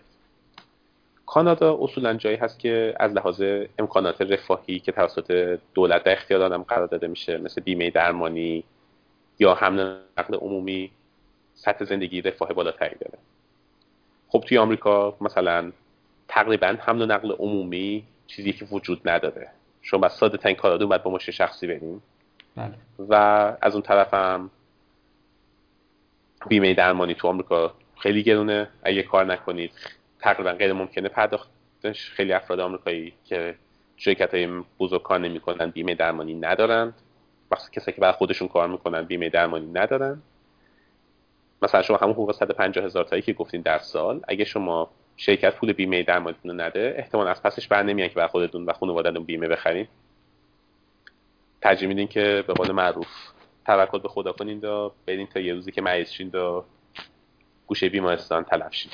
بدون درواسی میگم و خب کانادا همچین وضعیتی از اون طرف کانادا به خاطر اینکه خب خاطر این هزینه های بالایی که دولت داره از شرکت ها مالیات های زیادی می‌گیره. برای همین شرکت ها خیلی شرکت های بزرگ خیلی علاقه من نیستن که داخل آمریکا رشد داخل کانادا شعبه داشته باشن. و در کنارش هم برای استارتاپ های کانادایی دووم آوردن کار سختریه چون بعد با مالیات بالاتری دست و پنجه نرم کنن. بله. مالیات بعد درآمد بالاتری داشته باشن. برای همین کلا شغل ها جذابیت کمتری دارن داخل کانادا. اما اخیرا بعد از محدودیت هایی که دونالد ترامپ برای مهاجرت به امریکا گذاشت حالا این یکی از دلایلشه چیزی که ما اینجا می‌خونیم شاید هزار و یک دلیل دیگه هم داشته باشه می‌بینیم که خیلی از شرکت های مطرح و پول های فناوری امریکایی دارن به خصوص در زمینه هوش مصنوعی توی کانادا شعبه می‌زنن و تو اون زمینه توی اون کشور دارن فعالیت می‌کنن. آیا میشه گفت که دولت کانادا اونقدر هوشمندی داره می‌کنه می‌دونه آینده دنیا در, در دستان هوش مصنوعی و می‌خواد خودش رو به یک هاب تبدیل بکنه. یعنی مثلا در 15 سال دیگه مدینه فاضله های هوش مصنوعی و دیپ لرنینگ و اینها بشه. خیلی جواب دقیقی بر سوالتون ندارم. خب اینکه آمریکا از دست ترامپ جون سالم به در ببره واقعا چیزیه که من شک دارم. به نظرم مصیبت بدیه. هر کسی تجربه یه رئیس جمهور نامیزونه داشته باشه می‌فهمه که ترامپ چه بلایی می‌تونه سعی کشور بیاره. ولی کانادا هم در این حال فعلا دولتش دولتی هست که خیلی پیشروه و خیلی سعی می‌کنه که توی مواقع کارهای پرهیجان انجام بده. من اینکه شما گفتین آینده دنیا و مدینه فاضله هوش هوش مصنوعی میشه خیلی فکر نکنم حرف درستی باشه. چون شما هوش مصنوعی حداقل در موقعیتی که امروزه وجود داره بدون داشتن data ی بالا نمی‌تونین کار خیلی خاصی بکنین. تمام اون چیزی که توی گوگل شاید وجود داشته باشه شما می‌تونین به صورت مجانی توی مقالاتی که توی اینترنت هست بخونین و یاد بگیرین. ولی بدون دسترسی داشتن به data ی گوگل و سرمایه قدرت محاسباتی که گوگل داره خیلی از اون کارها غیر ممکنه انجام بده. بله. شما به راحتی مثلا گوگل یه paper ی داره که ما تونستیم یک petabyte integer رو sort کنیم. در سریع ترین زمان ممکن. فقط من به این مقالش هست. کلا توضیح کدی که نوشته شده رو دقیقا دادن. من و شما می‌تونیم مقاله رو به صورت مجانی از اینترنت دانلود کنیم و کدش رو بنویسیم. ولی آیا من و شما دسترسی به 150 هزار CPU داریم یا نه؟ آیا من و شما می‌تونیم یک petabyte data رو روی دیسک ذخیره کنیم؟ من سوالم اینه آیا سرویس دهنده های ابری که داخل ایران هستن یک petabyte CPU یک petabyte هارد دیسک بیکار دارن امروز یا نه توی تهران؟ مسلما خب همین رو به کانادا منتقل کنید. آیا امکانی هست که من به عنوان یک استارتاپ کانادایی امروز یک مهم چقدر پول دارم؟ آیا من می‌تونم به یک petabyte data ی ad یا کلیک ملت دسترسی داشته باشم؟ اگه این سوال جوابش بله هست کانادا می‌تونه موفق باشه. بله اگه جواب سوال مثبت تهران می‌تونه به یه hub تبدیل بشه. اگه جواب سوال مثبت نیست یک دولت خیلی کار خاصی در این زمینه نمی‌تونه انجام بده با بودجه تصویب کردن. وگرنه دولت ها کاری که خوب بلدن بکنن اینه که بودجه تصویب می‌کنن و مصوبه میگن و تو اخبارم خیلی در موردش تبلیغ می‌کنن ولی در عمل می‌بینیم که خیلی وقتا اتفاق خاصی نمیفته البته قضیه آقای ترامپ کاملا متفاوته. در قدرت تخریبگری اونو برای آمریکا من شکی ندارم. دست شما درد نکنه. خیلی اگه شما اینجا می‌تونید به جای حرف من بوق پخش کنید خیر مشکلی نیست. من می‌خوام بحث هوش مصنوعی رو با ارائه یک رودمپ برامون جمع بندیش بکنید. من نوعی علاقمند این حوزه هستم. چی بخونم چی نخونم چقدر باید وقت بذارم چه پیش نیازهایی دارم. حتی اگر که بتونید نام کتابی رو ببرید نام دوره آموزشی آموزشگاه هر چیزی که کمک می‌کنه به من نوعی که وارد این حوزه بشم ممنون میشم. در واقع اگر سلسله مراتبی بهمون توضیح بدید. و در خلالش هم این نکته رو بگید که آیا اگر من یک برنامه یک برنامه نویس اپلیکیشن باشم مثل اپلیکیشن وب اپلیکیشن یا موبایل اپلیکیشن یا هر چیزی و تو نامبر وان باشم آیا اصلا ترند بودن هوش مصنوعی من رو ملزم می‌کنه که توی این حوزه هم وارد بشم یا نه. تو هم کاری که نامبر وان هستن باشم ده سال آینده هم باز برای من چون که جز اون به قول شما 5 درصد بالای جامعه دیولوپر ها هستم برام فرصت شغلی خواهد بود. این دو تا سوال رو برامون ترکیب بکنید و یک نقشه راه برامون ترسیم کنید. خب من فرضم اینه که شما قرار نیست که یک محقق یا یک researcher machine بله learning بله. هوش مصنوعی وارد صنعت بشید و نکته دیگه اینه که فرضم اینه که صنعتی که شما داخلش هستین از machine learning و هوش مصنوعی می‌خواد استفاده کنه تا business خودش انجام بده و business اصلیش اون core business idea ش machine learning نیست. بازم مثال همون مثال database یا operating system رو می‌زنم. شما قرار سیستم عامل جدید بنویسیم و بفروشیم شما قرار سیستم هایی که وجود داره استفاده خوبی بکنین که business تون که مثلا یک سایت آموزشی هست یا یک رادیو یا اینترنتی هست رو به بهترین شکل ممکن run کنید. یک. و دومی قسمتش این که بذاریم از همینجا شروع کنیم. یعنی قرار که شما یه سیستم عامل جدید رو بفروشین. شما یه product جدید رو ارائه بدید اولین چیزی که من توصیه می‌کنم اینه که برنامه نویسی بسیار خوب یاد بگیرید. چون شما پیچیدگی که امروز داریم و فقط مثلا با کد دارین وقتی وارد حوزه machine learning میشه پیچیدگی کد هست پیچیدگی data هم به وجود میاد. شما تا حالا مشکل رو این بوده که کدتون نیاز به versioning خوب داشته نیاز به مثلا build system efficient داشتین نیاز داشتین که تستای خوب داشته باشین که جلوی خطاها و down شدن سایتتون بگیره. از امروز شما نیاز دارین که versioning data داشته باشین تست data داشته باشین. data تون تمیز باشه و به مرور زمان بتونین از data های قبلیتون استفاده خوب داشته باشین. یکی این که برنامه نویسی خیلی خوب یاد بگیرین. practice های مهم برنامه نویسی ها به هیچ وجه دست کم نگیرین. نکته دوم یه paper ی هست خیلی جالب نوشته شده. توسط یه تیمی که حالا کار machine learning نمی‌کنن توی گوگل بیشتر کارای مدیریتی انجام میده اون تیم. این مقاله مقاله که خیلی بهش همه جا ارجاع داده میشه یعنی فیسبوک هم زمانی که من بودم paper خیلی paper مهمی بود. و این بود که چه چیزی تیم ها را نسبت به یک تیم دیگه متمایز می‌کنه. من حالا شما در مورد یک developer پرسیدید من حالا در مورد یک تیم یا در مورد یک بقول شرکت استارتاپی می‌خوام مثال بزنم. تعداد iteration و تعداد تستی که می‌تونین شما بکنین یکی از مهمترین چیز هاست. مهم که شما چند تا PhD داشته باشین یا سابقه کار تیمتون چقدر باشه. مثلا آیا اوریج سابقه تیمتون 5 سال باشه یا اوریج سابقهشون 10 سال باشه یا 3 سال باشه خیلی تفاوت جدی ایجاد نمی‌کنه. ولی تعداد آزمایش هایی که شما می‌تونید انجام بدین با data تون خیلی چیز تاثیر گذاریه این بازم برمیگرده به اینکه شما کد نویس خوبی باشین. اگه شما ایده ای دارین نخواهید سه ماه صبر کنید که ایدتون رو پیاده سازی کنید ایدتون شما باید سریع بتونید پیاده سازی کنید. با یه تست خیلی کوچیک. بفهمید که این ایده جدید شما در زمین machine learning فایده داره یا نه. چون خیلی وقت ما می‌بینیم که فرض کنید شما یه پادکست دارین یه رادیو اینترنتی دارین و گوشه سایتتون احتمالا یه چیزی هست که به من یه پادکست پیشنهاد میده. درسته؟ بله. خب امکان شما بگید که من برای اینکه رادیو ما بهتر می‌خوام بکنم می‌خوام اینو با ماشین لرنینگ انجام بدم و ببینم که بهترین پادکستی که من می‌تونم به کسی که میاد تو سایتم ارائه بدم چی هست و بر این اساس بیام چیز کنم. تعداد پادکست هایی که شنیده میشه در ماها زیادتر کنم. خب توانایی تست کردن این بدون اینکه شما مثلا بخواید یه سیستم جدید رو لانچ کنید خیلی مهمه. یعنی شما بتونین بدون اینکه تغییری توی وبسایتتون بدین با دیتایی که از قبل داشتین یک جواب خوب بگیرین و بتونین مثلا شما نمی‌دونم چند در مورد ساختار دون خیلی اطلاعی ندارم ولی فرض می‌کنیم مثلا یه تیم 5 نفره هستیم با هم دیگه داریم مشورت می‌کنین. بتونین بر اساس data تصمیم بگیرین که کدوم از این چند تا الگوریتم بهتره.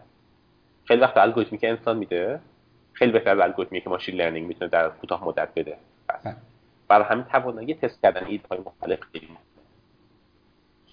تا اینجا من به عنوان یک software engineer خیلی معمولی گفتم که چه کارهایی می‌تونیم انجام بدیم که از machine learning استفاده خوب بکنیم. چیز یکی شما پرسیدین بود که توی خودم یا بیام machine learning. جوابی که من به این سوال میدم اینه که machine learning در پنج سال آینده تبدیل میشه به یک ابزار. قسمت عمده کار machine learning تبدیل میشه به یک ابزار. همون جوابی که شما به استفاده از database یا یک operating system میدین همون جوابو به machine learning بدین. وقتی به حوزه تخصصیتون شما چقدر نیاز دارین که از یه database استفاده کنین؟ همون جوابی که میدین پنج سال آینده این جواب احتمالا برای machine learning هم جواب درستی خواهد چیزی من جا انداختم؟ آیا توی این مسیری که ترسیم کردید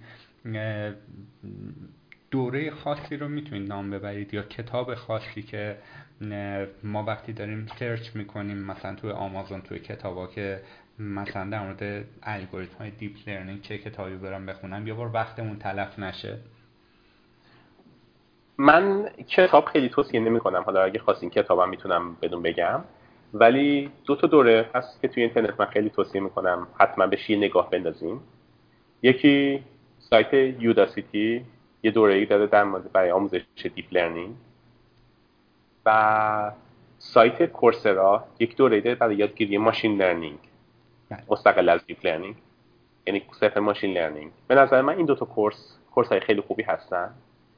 مهمترین چیزی که در مورد این دوتا course من دوست دارم اینه که خیلی وقت کسی که حالا دانش آموز یا دانشجو رو نمی‌گیرن و خیلی سریع میرن سر اینکه شما چه جوری می‌تونید یک مثال app ی بنویسید که از machine learning درون خودش استفاده می‌کنه. یعنی با حذف تمام حواشی صرفا تمرکز اینه که شما به عنوان یک مهندسی که کامپیوتر بلد هستین بلد این کد بنویسید ظرف دو هفته آینده بتونین از machine learning توی وبسایتتون استفاده کنید این چیز خیلی خوبه این دو تا course هست که من خیلی خوشم میاد. حالا اگه بعد از گذراندن این course ها و یه مدتی کار کردن احساس کردین که علاقه و هیجان زده هستی نسبت به کار کردن در حوزه ماشین لرنینگ اون وقت وقتی که می‌تونید شروع کنید به خوندن کتاب و مطالب دیگه. درست. خب اگر که اجازه بفرمایید آقای امیری عزیز ما یواش یواش بحثمون رو جمع جور بکنیم و می‌خوایم آخر بحثمون رو به نکاتی اختصاص بدیم که شاید کمتر جایی بیان بشن با توجه به اینکه خب الان شما اگر اشتباه نکنم 35 6 سالتون هستش و دقیقا سوالی هم که من, من می‌خوام بپرسم توی همین رنج سنیه.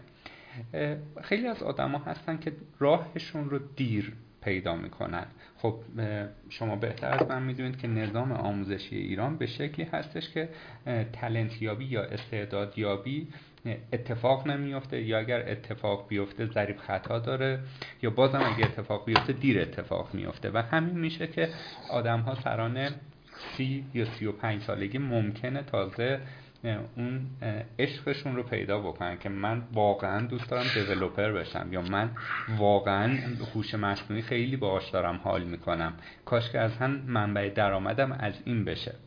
حالا سوال اینجاست که رابطه سن بالا و ورود به حوزه آیتی به خصوص سافر دیولوپمنت چیه؟ به نظر شما اگر کسی سنش بالا باشه مثلا کسی که همین الان هم سن شماست و صفر کیلومتر به قول معروف آیا صلاح هست که استارت یادگیری هوش مصنوعی یا برنامه نویسی رو بزنه یا نه؟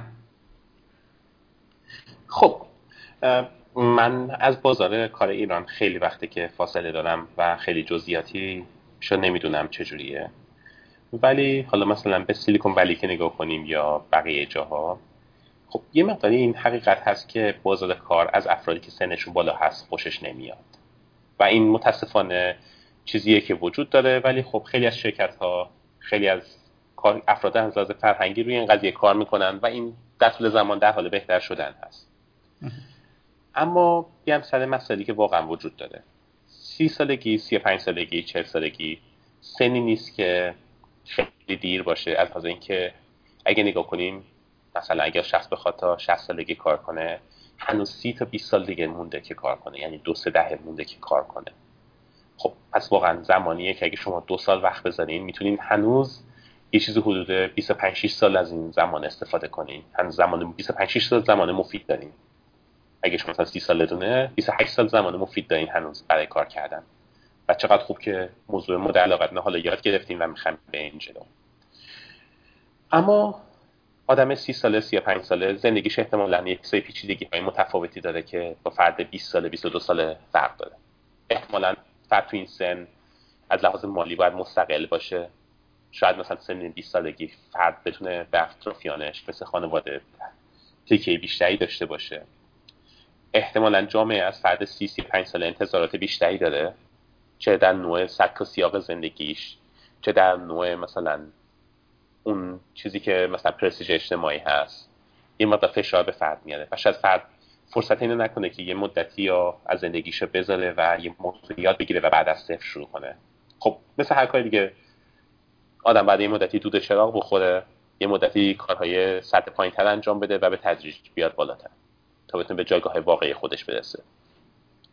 این مشکلی هست که افراد سن بالا دارن نسبت به افراد سن پایین تر و خود من به صورت روزمره این مشکل رو می‌بینم. خب من در حال حاضر خودم یک پسر دو ساله دارم ازدواج کردم. زندگیم پیشگی های بیشتری داره. جامعه اطرافم از من انتظارات متفاوتی دارن و وقت بسیار محدودتری دارم من نمی‌تونم شب مثلا بشینم ساعت متوالی مطالعه کنم یا بشینم کد بنویسم. خب خانواده از من انتظاراتی دارن این باعث میشه که من اون توانایی و اون اصطلاحا چقدر بودنی که تو 22 سالگی داشتم و نداشته باشم دیگه برای یادگیری. پس باید خیلی برنامه ریزی و نقشه خوبی آدم تو ذهنش از قبل باشه و بدونه چی کار می‌خواد بکنه. این نقشه باعث که نه وقت زیادی هدر بدین در طول مسیر هم وقتی روزهای سخت می‌رسه نام زود نامید بشین. این چیزی که من می‌تونم بگم به افرادی که همسن سال خودم هستن. و دیگه چی می‌تونم بگم؟ فکر کنم حرف خاصی نداشته باشم. شاید یه حرفی بشه زد. اینه که خیلی وقتا در یه حوزه‌ای داره کار می‌کنه و در اون حوزه خودش جایگاه خیلی خوبی داره ولی تصمیم می‌گیره به دلیل علاقه یا اینکه احساس کنه در آینده حوزه که من امروز توش هستم حوزه خیلی خوبی نخواهد بود یا اون یکی حوزه حوزه خیلی بهتری خواهد بود. تصمیم می‌گیره که زمین کارش رو عوض کنه. من فکر می‌کنم ماشین لرنینگ یکی از خاصیت خوبی که داشته باشه اینه که چون اکثر حوزه ها دلشون می‌خواد که یک امتحانی بکنن ماشین لرنینگ ها مستقل از حوزه‌ای که شما توش هستین همیشه جای امتحان کردنی چند تا ایده وجود داره و با امتحان کردن ایده ها مخصوصا اگه دیولپر خوبی باشین می‌تونین اسم رسمی لازم برای خودتون به دست بیارین. بله. من می‌خوام سوال بعدیم رو به این نکته ای که شما فرمودید ربطش بدم. میفرمایید اگر مبنا رو بذاریم که زندگی آدم مثلا 60 ساله من الان 30 سالم نصفیش رفته. زندگی کاری منظورم بود. امیدوارم آره، زندگی, زندگی همون بیش از 60 سال باشه. بله. دو سال روی یک چیزی تمرکز بکنم. یادش بگیرم 28 سال می‌تونم وارد اون حوزه بشم که دوستش دارم. اما نکته ای که اینجا هست مثلا همین زبان جاوایی که شما خیلی باش ارتباط برقرار نمی کنی خب خیلی با version هفته شروع کردن بعد version 8 میاد بعد الان version 9 رو داریم می‌بینیم. خب API های جدیدی میاد کلاس های جدید میاد یک سری چیزا deprecate میشه. خلاصه مطلب این که فناوری ها به خصوص تو همین حوزه ای که من شما داریم داخلش کار می‌کنیم عمرشون خیلی اومده پایین. یعنی ما توی هر زیر یک سال یک سری چیزها یه بار benchmark اشون میاد پایین یا میره بالاتر. یک سری چیزها حذف میشن library ها framework ها و حتی زبان های برنامه نویسی جدید میاد. و خودمونم می‌دونیم اگر تو حوزه نرم افزار ما آپ خودمون رو نگه نداریم محکوم به شکست هستیم و از بازار کار حذف خواهیم شد. وقتی که حالا سن ما هم میره بالا و این پویایی که شما میفرمایید خانواده همسر فرزند انتظاراتی داره نمی‌تونیم بشینیم یک آخر هفته مثلا حالا شما اونجا تعطیلیتون با ما فرق داره. اینجا ما پنجشنبه جمعه رو بذاریم مثلا documentation یک framework رو یاد بگیریم و از شنبه شروع کنیم باش کد زدن. خب این کارا رو نمیشه انجام داد. با این چالش چجوری میشه کنار اومد من این چیزی که میگیم هر شش ماه یه بار یا هر یک سال یه بار کل داستان عوض میشه. من دو قسمتش کنم. یک سری مسئله basic و پایه‌ای هستن. و تکنولوژی هستن. در مورد تکنولوژی ها مدام در حال عوض شدن هستن. ولی در مورد مطالب پایه‌ای خب خب مطالب پایه‌ای هم در طول زمان عوض میشن. ولی فکر کنم مثلا یه چیز حدود چهل سال باشه که ما واقعا الگوریتم sort بهترین sort ی که داریم مثلا order ش n log n ه یا بهترین چیزی که lookup table ی که داریم hash table ه. درسته hash table ها بهتر شدن ولی اتفاق خاصی نیفتاده. سی سال ما همینو داریم. خیلی اتفاق خاصی توش نیفتاده. بله. یا سی ساله که داریم می‌دونیم که حلقه فور چجوری کار می‌کنه. این چیز عوض نمیشن. مطالب پایه‌ای. یکی از مزایایی که یادگیری مطالب پایه‌ای داره اینه که شما تو یادگیری مطالب پایه‌ای نیاز مدام تغییر کنید. مدام تغییر نمی‌کنن مطالب پایه ثابت هستن. درست. و کسی که مطالب پایه‌ای بلد باشه جابجا شدن بین فریم های مختلف یا زبان های مختلفش خیلی ساده تر میشه. کسی که برنامه نویسی بلد نیست یادگیری جاوا یه کار خیلی سخته براش. یادگیری زبان بعدی مثلا پایتون هم دوباره همون قد کار سخته براش. ولی اگه شما روش و تکنیک های مهندسی نرم افزار رو یاد بگیریم اون مطالب پایه‌ای نوشتن یه کد خوب یاد بگیریم از زبان به زبان شما نهایتا syntax ها عوض میشه و یک سری قواعد کلی زبان. که شاید تعدادش از تفاوت پایتون و جاوا تو موارد از تعداد انگشتان دست کمتر باشه. بله. این تفاوت مهمیه که من خیلی می‌خوام روش تاکید کنم. و حقیقتا مطمئنم اینه که ما توی یک حوزه هستیم که تغییرات بسیار سریعه. شاید که دلایلی که شغل ها توش زیاده همین باشه. اگه شغل هایی که تغییراتشون کمه خیلی راحت توسط ماشین قابلیت اتوماتیک شدن دارن و به سرعت هست خواهند شد. یعنی همونقدر که ما خوشحال هستیم که کارهای نرم افزاری امروز زیاد هستن بازار کاری بسیار خوب و جذابی داره به خاطر همین پویاییشه.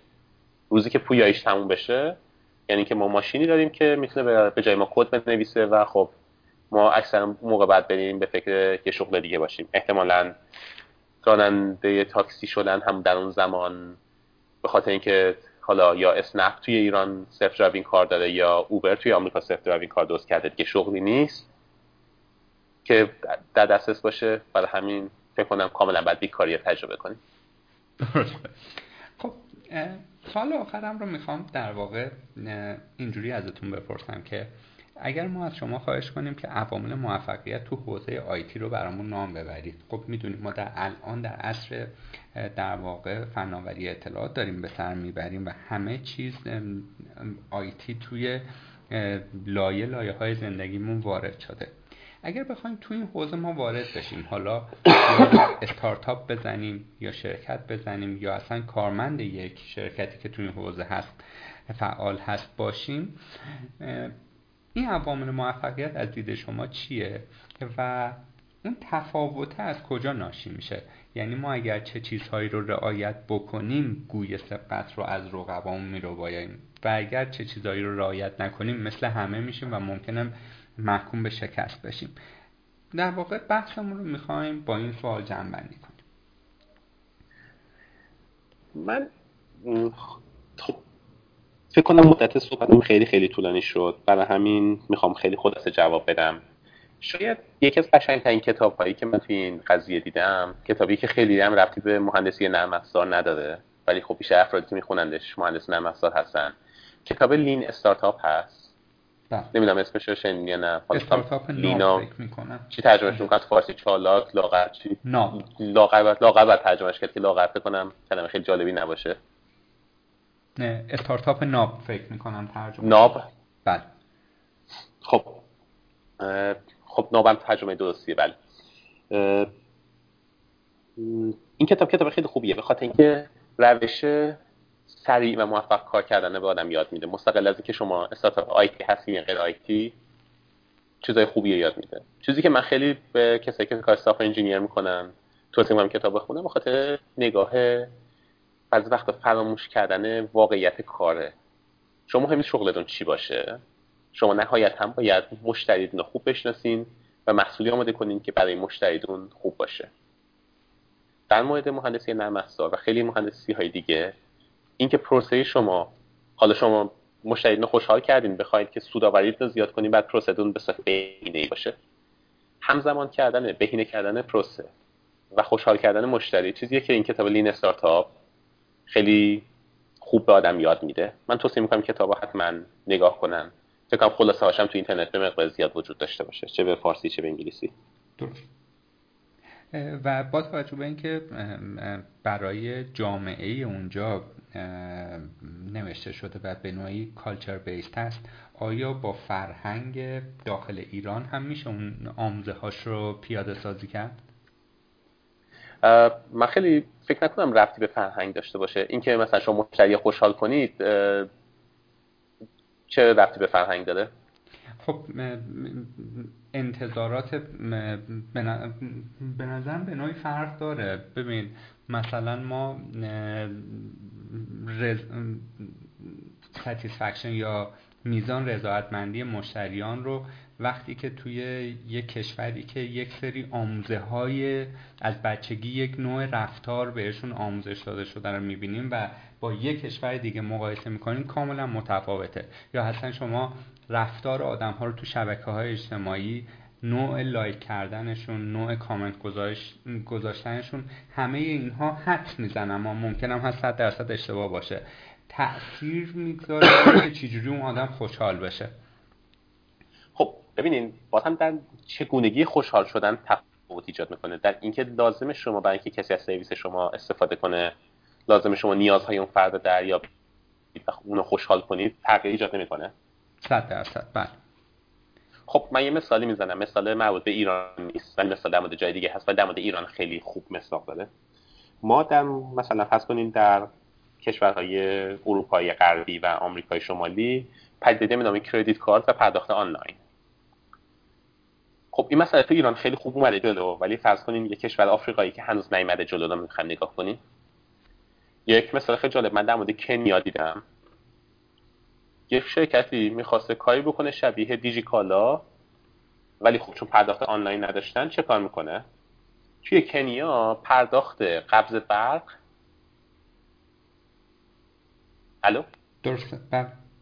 بله توی کنیا پرداخت قبض برق افراد حتی بانک هم نمی‌تونن برن باید برن توی خود اداره برق پول بدن اسکناس بدن و قبض برق بگیرن رسیده قبض برقشون رو بگیرن این شرکت کار خیلی جالبی که کرده اینه که یک وجه مجازی در کنیا درست کرده یک واحد پول مجازی درست کرده که افراد می‌تونن بدن اداره برق پول بدن و رسیدشون کد رسیدشون رو میفروشن به عنوان یک واحد پول مجازی مثل چیز شبیه بیت کوین مثلا. یک واحد پول اضافه بر برنامه دلار کنیا. و با این مبنا اینا تونستن پرداخت آنلاین درست کنن. درسته. یعنی پول واحد پولشون شده پولی که شماره رسید قبض برق. و بر مبنای این تونستن یک سیستم پرداخت آنلاین درست کنن در کشوری که هیچ زیر ساخت پرداخت آنلاین وجود نداره. آیا مسئله ایران مثلا سخت از این مسئله است؟ خب من فکر نکنم. زیر ساختمون بهتر فکر زیر ساخت پرداخت آنلاینمون خیلی خیلی جلوتر از کنیا باشه. درست. ولی اصل خوشحال کردن و پیدا کردن راه خوشحال کردن مشتری به نظرم خیلی مسئله مهمیه که ما فراموش کردیم. بله. خب ما که میگم یعنی من مثلا بلد نیستم تو ایران چجوری مشتری خوشحال کنم. برای همین اگه بیام تو ایران استارتاپ بزنم حتما شکست می‌خورم. حالا من یه چیزی می‌خواستم بگم ترجیحا نمیگم. یه ذره ممکنه توهین آمیز باشه. آیا امیری عزیز بحث نسبتا خوبی داشتیم. احتمال من میدم که یک سری چیزهای شما بخواید بگید و من توی سوالات از قلم انداخته باشم و اگر کاربران ما بدونم به مراتب براشون ارزش این پادکست و گپی که زدیم بیشتر هست. اگر نکته ای رو من از قلم انداختم که فکر می‌کنید گفتنش اجباریه بحث رو آخرش رو صد درصد میسپریم دست شما و اگر هم نکته خاصی نیست که بیش از این تایم گرانبهاتون رو نمی‌گیریم. دست شما درد نکنه. فکر کنم گفتگوی خیلی خیلی طولانی شد و کسایی که قدر بشنون واقعا احتمالا خسته شدن میشن. برای همین من دیگه زیاد سر کسی درد نمیارم و شما هم که فکر کنم دیگه تقریبا داره صبح میشه. بسیار خسته هستید. به خدا میسپارمتون و ممنون. از اینکه حالا شما که وقت گذاشتید و این مصاحبه ضبط کردین و کسایی هم که قرار اینو گوش کنن واقعا خسته نباشن بعد از سه ساعت حرف زدن. خواهش می‌کنم. من هم از شما تشکر می‌کنم که محبت کردید دعوت ما رو قبول کردید و با صبر زیاد تقریبا سه چهار ساعت از تایم گرانبهای خودتون و خانواده در اختیار ما و کاربرانمون قرار گذاشتید. یه عذرخواهی کوچولو هم از کاربران بکنم که شاید ابتدای بحثمون به خاطر مشکل connection اینترنت یه کوچولو lag هایی توی گپ ما بوده ولی مسلما نکاتی که از زبان ما شما شنیدیم چیزی از ارزش تجربیات شما کم نمی‌کنه و حداقلش برای من که خیلی خوب بودش. دست شما درد نکنه. امیدواریم هر کجا که هستید سلامت باشید. در کنار خانواده و فرزند کوچولو عزیزتون. قربان محبتتون. قربان شما. خدا نگهدار. خدا نگهدار.